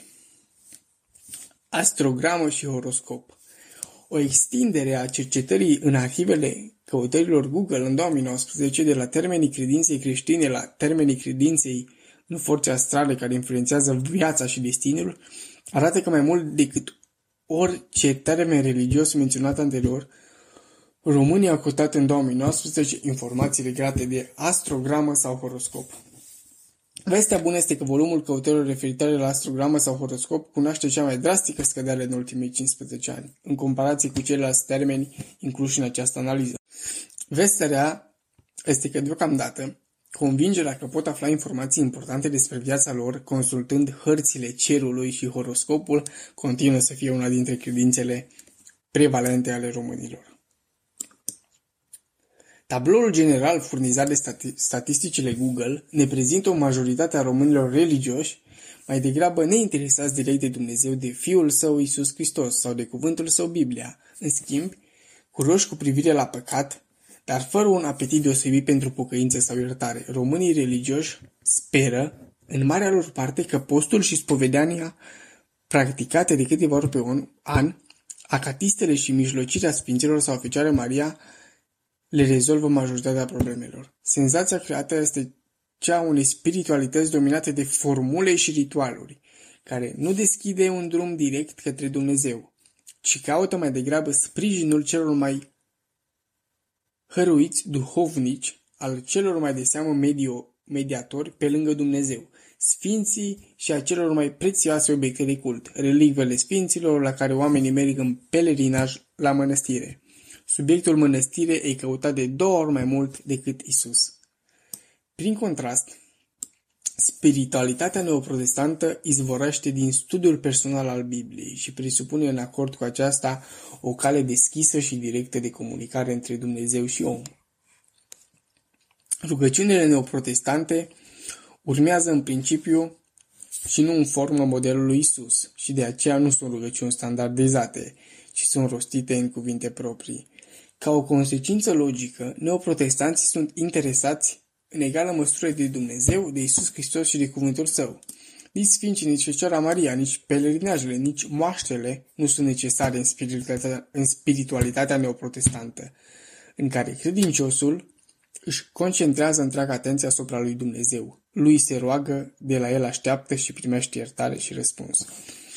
În ultima analiză, interesul în creștere al românilor pentru rugăciune rămâne un semn bun. În taina propriei camere sau în compania securizantă a familiei sau a prietenilor, mulți dintre noi își leagă speranța de Dumnezeu pentru rezolvarea problemelor cu care se confruntă. Nu este oare acesta un motiv excelent pentru ca una dintre edițiile următoare ale revistei Semnele Timpului să fie dedicată subiectului rugăciunii? Norel Iacob este redactor șef Semnele Timpului. Suflet sănătos în trup sănătos. Haideți să-l ascultăm astăzi pe Emil Rădulescu vorbindu-ne de legătura dintre alimentație și artroze. Știați că artrozele pot fi influențate prin măsuri dietetice? Desigur, vor răspunde unii, referindu-se la faptul că persoanele supraponderale fac mai des artroze ale articulațiilor șoldului, genunchilor și gleznei datorită suprasolicitării și uzurii. Prin urmare, combaterea obezității poate preveni sau ameliora suferințele legate de artroze. Deci, până acum n-am spus nicio noutate. Însă, nu toată lumea știe că obezii fac mai frecvent leziuni degenerative și la nivelul articulației pumnului. Și aici nu mai e vorba de suprasolicitare și uzură. Studiile epidemiologice au arătat că alimentația bogată în vitaminele C, D și E încetinește mult evoluția artrozelor genunchiului. Vitaminele antioxidante diminuă activitatea destructivă a radicalilor liberi asupra formațiunilor articulare. Vitamina C, pe lângă efectul antioxidant, joacă un rol și în stabilitatea fibrilelor de colagen. Vitamina D influențează favorabil metabolismul osos. La bolnavi cu artroze, vitamina E a dus la o diminuare a durerilor datorită efectului antiinflamator. Iar ascultătorii noștri știu deja că vitaminele amintite se găsesc din abundență în alimentația vegetariană. Știați că modificarea alimentației poate reduce necesarul de medicamente în poliatrita reumatoidă? Durerile și fenomenele inflamatorii pot fi reduse în mod apreciabil prin câteva schimbări în alimentație, ceea ce poate duce la scăderea consumului de medicamente cu 25%, afirmă profesorul Olaf Adam de la Institutul de Farmacologie și Toxicologie din München. Și care este dieta recomandată de care ar beneficia nu numai bolnavii cu poliartrita reumatoidă, ci și cei cu psoriazis și boală Bechterew? Profesorul Olaf Adam pledează pentru înlăturarea alimentelor de origine animală și consumarea unui regim vegetarian care să conțină și produse soia. De asemenea, recomandă renunțarea la fumat și la orice băutură alcoolică. Asigurarea unei cantități suficiente de vitamină D se va realiza prin plimbări în aer liber la lumina zilei. Recomandările dietetice nu se bazează doar pe date empirice, susține profesorul Adam. Se știe că în apariția fenomenelor inflamatorii, un rol important îl are metabolismul acidului arahidonic. Sub influența fosfolipazei, acidul arahidonic esterificat se transformă în acid arahidonic liber, din care organismul sintetizează prostaglandine și alte eicosanoide, care acționează ca mediatori ai proceselor inflamatorii reumatice. Furnizorul principal de acid arachidonic, care nu se găsește în mod normal în celulele vegetale, sunt grăsimile animale din carne, ouă și lapte. Reducerea sau excluderea lor din alimentație va scădea sinteza de prostaglandine și procesul inflamator cronic va fi frânat. În ce privește fosfolipaza, care transformă acidul arachidonic esterificat în acid arachidonic liber, ea este stimulată de radicalii liberi de oxigen. Aceasta explică de ce fumatul, alcoolul și lipsa de vitamine antioxidante au o acțiune nefavorabilă asupra proceselor inflamatorii din poliartrita reumatoidă cronică. După cum am mai spus și în alte ocazii, Acidul arachidonic este un acid gras esențial cu 20 de atomi de carbon, care se găsește în produse de origine animală. Cantitatea de acid arachidonic din ser ține de cantitatea de carne ingerată. Importanța acestui acid gras a fost recunoscută relativ recent, ceea ce reiese și din faptul că la penultimul congres al Asociației Americane de Cardiologie, ținut la New Orleans în toamna anului 1996, au fost prezentate 25 de comunicări legate numai de acest acid. Acidul arachidonic joacă un rol important în producerea unui tip de prostaglandină, numit prostaglandină 2, care determină fenomene inflamatorii, dureri, tromboze și spasme ale vaselor sanguine. Acidul arachidonic poate activa trombocitele într-un fel asemănător ca și trombina, producând agregarea lor, precum și eliberarea unei substanțe care induce spasmul vascular, substanță numită tromboxan. De asemenea, acidul arachidonic este implicat în producerea unor substanțe care duc la aderarea monocitelor de endoteliul vascular, favorizând în acest fel procesul de ateroscleroză. Datele recente sugerează că acidul arachidonic este o moleculă aterogenă, care trebuie evitată. Aparent, lucrurile se pot rezolva simplu renunțăm la produsele de origine animală și scăpăm de acidul arachidonic. Dar numai atât nu este suficient. Se știe că acidul linolic, un acid gras esențial polinesaturat, este convertit de celulele majorității mamiferelor în acid arachidonic. Experiențe pe oameni și animale arată că ingestia de cantități mari de acizi grași polinesaturați duce la îmbogățirea țesuturilor cu acizii grași respectiv, inclusiv acidul arachidonic. Știind că acizii grași polinesaturați se găsesc în cantități mari în uleiul de floarea soarelui, cine dorește să evite formarea de acid arachidonic în cantități mari, trebuie să reducă mult sau, chiar mai bine, să renunțe la acest ulei. Pentru cei interesați, amintim că uleiul de floarea soarelui conține 62% acid linolic și numai 20% acid oleic, acid gras mononesaturat, în timp ce uleiul de măsline conține 72% acid oleic și numai 8% acid linolic, acidul gras polinesaturat de care am vorbit. Acizii grași polinesaturați trebuie obținuți din alimentație, deoarece organismul uman nu-i poate sintetiza, de aici denumirea de acizi grași esențiali. Însă cantitățile mici de care are nevoie corpul nostru se găsesc în sursele recomandate de grăsimi, adică semințe, nuci, alune, avocado și ulei de măsline. De fapt, acizii grași esențiali n-ar trebui să reprezinte mai mult de 1% din aportul caloric total. În concluzie, Pentru a evita formarea unor prostaglandine care favorizează inflamațiile și ateroscleroza, trebuie să evităm atât ingestia de acid arahidonic din produsele animale, cât și uleiul de floarea soarelui.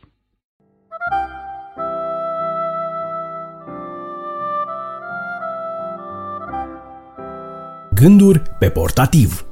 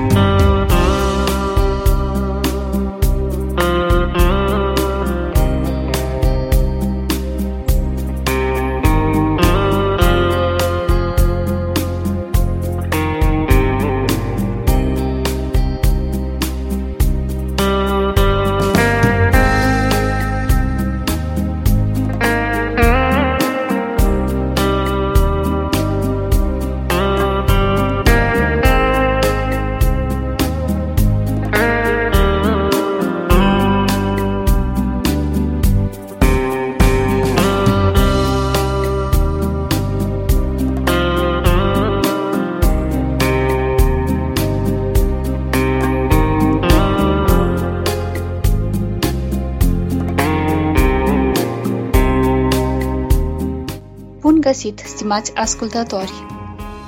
Sunt Rodica Pelinel și mă bucur că din nou am prilejul să ne întâlnim la rubrica Gânduri pe portativ cu un invitat special care de această dată nu mai este dintr-o țară depărtată, cum a fost invitata noastră din edițiile anterioare, ci este dintr-o țară mai aproape de sufletul nostru.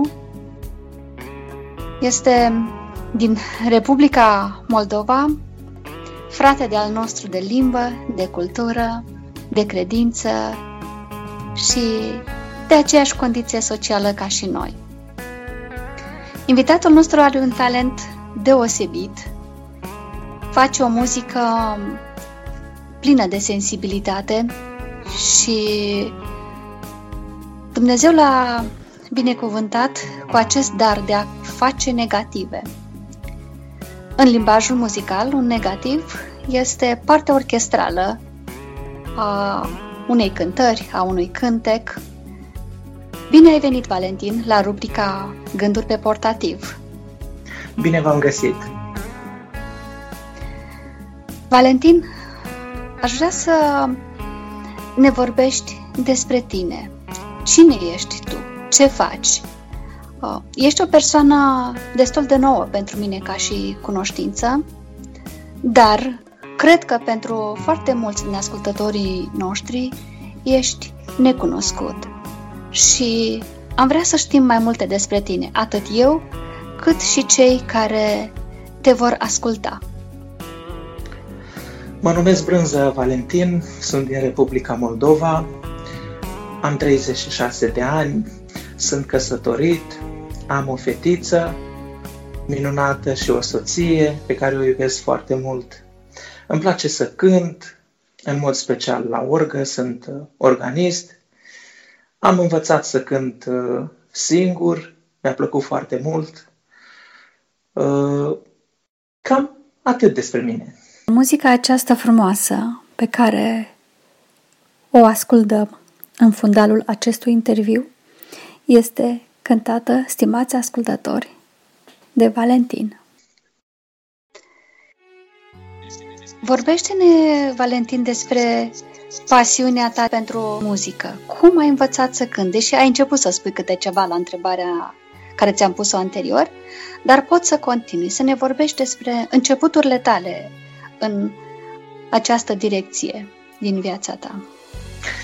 Păi am început să mă ocup de muzică încă din vremea când eram la școală. Am făcut școala de nevăzători de la Bălți, este și la noi în Republica Moldova o școală pentru persoane cu deficiențe de vedere. Acolo am învățat eu și în primii trei ani am învățat să cânt la baian. Baianul, pentru cei ce nu știu, e un instrument care se aseamănă cu acordeonul. La mâna stângă este la fel, la mâna dreaptă claviatura este un pic altfel, nu este ca la acordeon cu două rânduri de clape, dar e cu trei rânduri de clape și clapele alea se aseamănă așa ca niște nasturi de la, de la cămașă, pot să zic așa. Și am învățat să cânt la Vaian. Atunci nu erau, tehnologia asta nu era așa cum e acum. Atunci era, într-un fel, în vogă să asculți casete, să ai un radio. Și fiind la școală, fiind copii, nu prea aveam toate chestiile astea și trebuia cumva să-ți ocupi timpul cu ceva, trebuia să faci ceva. Și atunci singurul lucru care îl puteam face era să învățăm să cântăm. După cum am spus, am învățat numai vreo trei ani, că după aia n-am mai avut uh, profesori de muzică și cineva a dus la școală un acordeon. Și noi, băieții în clasă, eram fascinați că acordeonul avea registri, pe când baianul nu avea. Și așa am început să învățăm să cântăm și la acordeon. Asta înseamnă că aveai o clasă în plus uh, dacă știi să cânti la acordeon. Și tot așa, din plictiseală, uh, a început să ne placă acordeonul. Era și un fel de concurență între noi, plus că, în afară de asta, eu umblam și la biserică atunci și la biserică era acordeon și știam că dacă o să învăț să cânt la acordeon, o să cânt și la biserică. Și fiind copil, îmi doream foarte mult să știu să cânt la acordeon. Simțeam într-un fel că dacă voi ști să cânt la acordeon, voi fi la fel ca și ceilalți. Și, adică voi putea să cânt când vreau, așa mă gândeam eu. Și așa a început să îmi placă muzica, așa am început să învăț la acordeon. Și de la acordeon am trecut la orgă. Prima dată și-a cumpărat un coleg de-a meu o orgă și eram atât de fascinat când auzeam sunetele astea. Îmi părea că nu este nimic mai frumos și mai bun pe lume decât orga aia. Și Dumnezeu m-a ajutat și am avut și eu orgă și am început să cânt la orgă, cântam cu tinerii de la noi, de la biserică, pe la evangelizări, la biserică. Am avut uh, în biserică la noi și orchestră, și cor și cred că de acolo, poate fără să-mi dau seama că eram copil, eram mic, dar eram nevoit să rămân uh, câteodată la repetiții, deși nu vreau, vreau să mă duc acasă, să mă joc, dar neavând cum să mă duc, că eram orb, trebuia să rămân la repetițiile alea. Și cred că, într-un fel, în subconștientul meu, fără să-mi dau seama, a început să îmi placă muzica. Și am început să cred că, uite, dacă o să știu și eu să cânt, o să pot să cânt și eu în orchestră, o să, cânt, o să pot să cânt și eu cu tinerii. Și asta era un fel de a comunica cu cei din jurul meu, pentru că ca nevăzător eram un pic altfel față de ceilalți, dar muzica a rezolvat problemele astea de comunicare și m-a făcut într-un fel să mă simt la fel ca și ei. Uh, Valentin, tu ai un talent uh, deosebit cu care te-a înzestrat Dumnezeu, e nativ. Uh, ai în familie persoane pe care le moștenești în direcția aceasta pentru că se vede la tine uh, un talent uh, puternic, uh, care are în spate, practic, ceva mai mult decât uh, o simplă învățare de la unii și de la alții. Ai moștenit pe cineva? Uh, bunica mea au fost uh, nouă copii în familie și majoritatea dintre ei au tangențe cu muzica. Mama mea tot cântă, sora ei tot cântă și cred că mi se trage de la ei.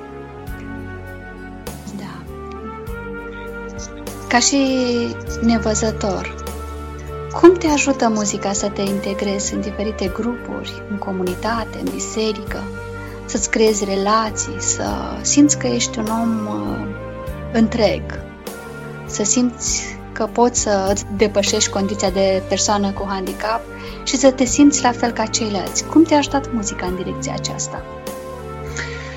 Uh, ca muzica să te ajute în direcția asta, trebuie să-ți placă. Dacă cânti fără plăcere, atunci nu te ajută, din contra te încurcă, te enervează. Dacă cânti din toată inima și atunci când cânti, dai tot ce poți din tine, ca muzica să fie perfect, adică să știi că, uite, am cântat cum am putut, cât de bine am putut. Atunci muzica, într-adevăr, te ajută foarte mult. Muzica e o artă. Și așa cum sunt uh, bucătărese care fac mâncare, pun de toate acolo și parcă mâncarea nu are gust și sunt gospodine sau bucătărese care gătesc extraordinar de gustos din, cu ingrediente simple, așa este și muzica. Trebuie să-ți placă să cânti, să-ți placă ceea ce faci și atunci uh, te integrezi, te, te integrezi într-un grup de tineri, într-o echipă cu care cânti. Câteodată poți să cânti cu cineva care nici nu-l cunoști, cu care cânti prima dată și uh, numai cântând îți dai seama cu ce fel de persoană ai de-a face. Așa este muzica, așa a făcut-o Dumnezeu să fie. Da, și tot muzica a stat la baza uh, legăturii tale de suflet cu soția ta, nu? Da, tot muzica uh, ne-a făcut într-un fel să ne cunoaștem. Eu sunt mai taciturn așa de felul meu, dar uh, muzica a făcut să, uh, să vorbească pentru mine, să zic așa. Că soția mea cânta cu un grup de tineri și eu le-am făcut niște negative. Ne-am cunoscut la o tabără creștină, au fost într-o seară și ele cu un program și atunci o soră care mă cunoștea pe mine zice, uite, faceți cunoștință, asta e Vali, băiatul care ne-a făcut nouă câteva negative.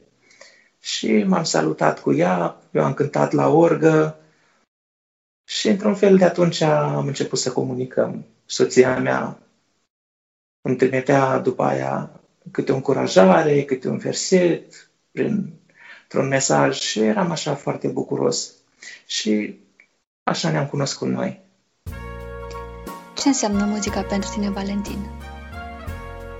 Păi, muzica înseamnă foarte mult. Uh, chiar și când stau cu Domnul de vorbă, tot muzica mă ajută.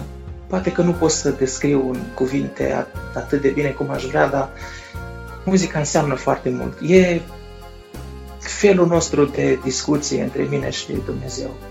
În Sfânta Scriptură este scris că Dumnezeu vorbește când într-un fel, când în altul. Cred că felul în care vorbim noi este mai mult prin muzică. Ți-ai pus vreodată întrebarea de ce cânti? Faci un lucru, de ce îl faci, pentru ce îl faci, pentru cine îl faci. E, așa e și în muzică. În momentul când cânti, ai un scop, ai o motivație care te face să mergi mai departe, care te face să dai tot din tine. Te-ai întrebat, cui îi dedic eu toată munca mea, toate trăirile mele? Te-ai întrebat, te-ai gândit la asta? Ți-ai pus problema asta? Sigur că da și uh, consider că nu poți să trăiești așa fără să nu faci nimic. Și îmi place să știu că atunci când mă duc la biserică, am o activitate care este importantă și pot să fac ceva pentru Domnul. Și îmi place să știu că atunci când acompaniez corul sau cântăm cu echipa noastră, muzica are un rol important și uh, eu contribui la asta. Dumnezeu la fiecare ne-a dat câte un talent și depinde ce facem cu el. Putem să-l îngropăm sau putem să investim în el, să-l punem în negoț și să, să lucrăm în, în via lui. Mai vreau să te întreb. Tu ai cântat și cu alte grupuri, din câte știu. Mi-ai spus odată că ai cântat sau ai făcut negativele, mai bine zis, la un grup. Cum a fost? Când s-a întâmplat? Da, aici la noi în Republica Moldova erau uh, două grupuri care, când erau evangelizări mai mari, veneau ele și cântau. Și asta era sursa mea de existență ca să mai fac mm. un ban, ca să fac da. negative. Și am mai făcut negative așa. Dar asta s-a întâmplat de mult. Am avut un corg pe A60 și cu ăla am făcut negative. Era o orgă foarte comod de utilizat, foarte simplu, puteai să faci tot ce vrei cu ea. Dar în sfârșit orga aia și-a trăit viața, și-a trăit zilele, să zic așa, s-a stricat și am trecut la Yamaha. De când am trecut la Yamaha nu mai fac negative, că nu prea mai pot, dar am rămas numai cu cântatul. Cântăm pe la anunți, pe la evangelizări. Partea frumoasă este că atunci când cânti, cunoști mulți oameni și așa îți faci mulți prieteni. Și asta îmi place foarte mult. Dar uh, să cânți la un studio de înregistrări, să te implici în direcția asta, nu ți-ar fi plăcut? Pentru că tu uh, știi multe, uh, multe lucruri care țin și de tehnică, de uh, ai o sensibilitate aparte și cred că ai fi făcut lucruri frumoase și în direcția asta. Da, numai că fiind aici în Republica Moldova, locuind și la sat, am niște limite. Cum să zic, nu se știe niciodată ce surprize ne pregătește viața. Accept provocările. Dacă va fi vreodată, voi avea ocazia să colaborez cu cineva, să cânt într-un studio, o să încerc să fac și asta. Deocamdată cânt în biserică și cânt pe la evangelizări, pe la alte ocazii. Te simți împlinit, nu? Cu ce faci? Da, sigur că da. Sigur că da. Și muzica este pentru tine o punte de comunicare cu Dumnezeu? Absolut. Absolut. Câteodată vreau să mă rog și câteodată parcă n-ai cuvinte, nu știi ce să spui și e suficient numai să cânt ca să pot uh, umple golul ăla care câteodată îl avem în suflet sau așa. Să simt că Dumnezeu mă inundă cu prezența Lui, cu dragostea Lui. Vorbește-ne despre întoarcerea ta la Dumnezeu. Probabil că oamenii ar vrea să știe cum s-a întâmplat sau ce anume te-a determinat să te apropii de Dumnezeu și să-i dedici viața Lui. Păi de mic, de când eram copil, mergeam la biserică, numai că ducându-mă la școală, primele zile eram creștin, după aia mai încercam și o țigară și să mai beau. Știam că nu e bine, că era sămânța aia care era acolo și încerca să crească, dar nu prea o lăsam eu să crească. În orice caz, când am terminat școala, cred că atunci s-a produs întoarcerea mea cu adevărat la, la Domnul. Așteptam cu mare bucurie să termin școala, să plec de acolo, să vin aici la mine în localitate, să cânt. Știam că nu mă va mai despărți nimic de prieteni ăștia cu care cântam. Uh, nu va mai fi o perioadă când va trebui să plec la școală ca să nu putem cânta și când am terminat școala m-am simțit așa parcă eliberat, ușurat. Am venit aici, m-am implicat foarte mult cu muzica și asta m-a făcut să mă apropii mai mult de Domnul, fiind pe la biserică, fiind tot timpul uh, în împărtășie cu oameni, cu prieteni, m-a făcut să fiu, într-un fel, în relația mea cu Dumnezeu să crească. Valentin,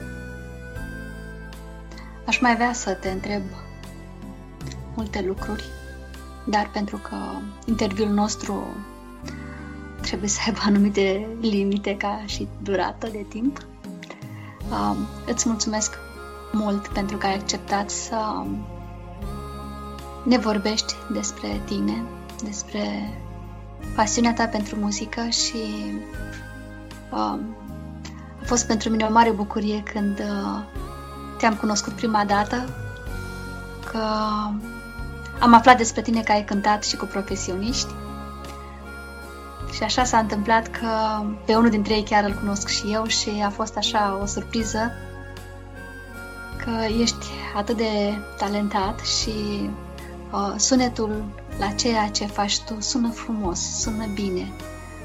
Uh, inimile nu au cum să nu vibreze la frumusețea muzicii pe care o creezi tu și mă bucur foarte mult că Dumnezeu a îngăduit să ne bucurăm și noi de un pic din muzica sufletului tău.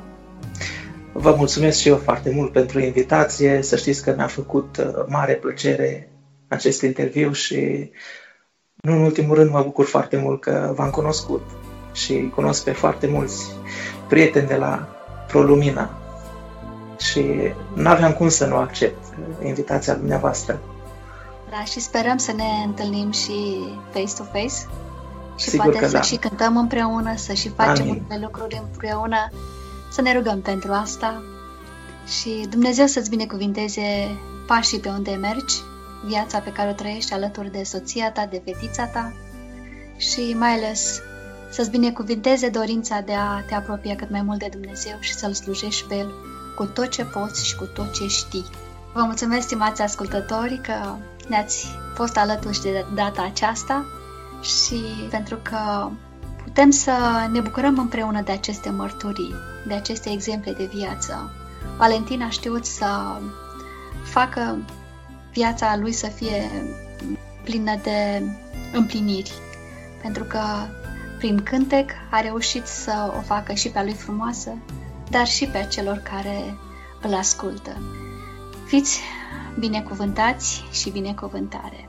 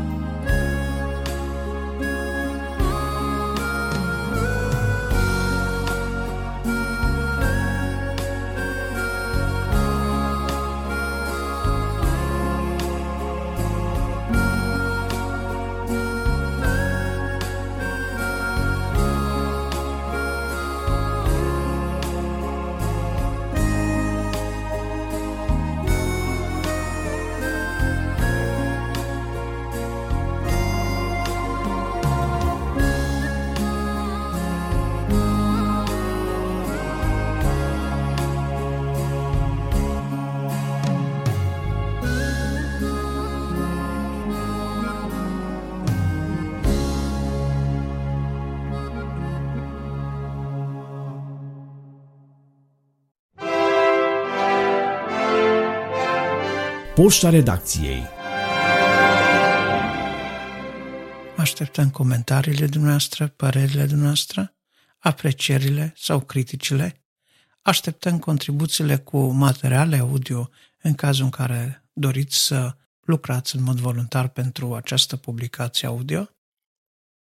Pe adresa de e-mail luminavieții arondprolumina.ro sau puteți să ne scrieți direct din website dacă veți merge pe www.prolumina.ro contact.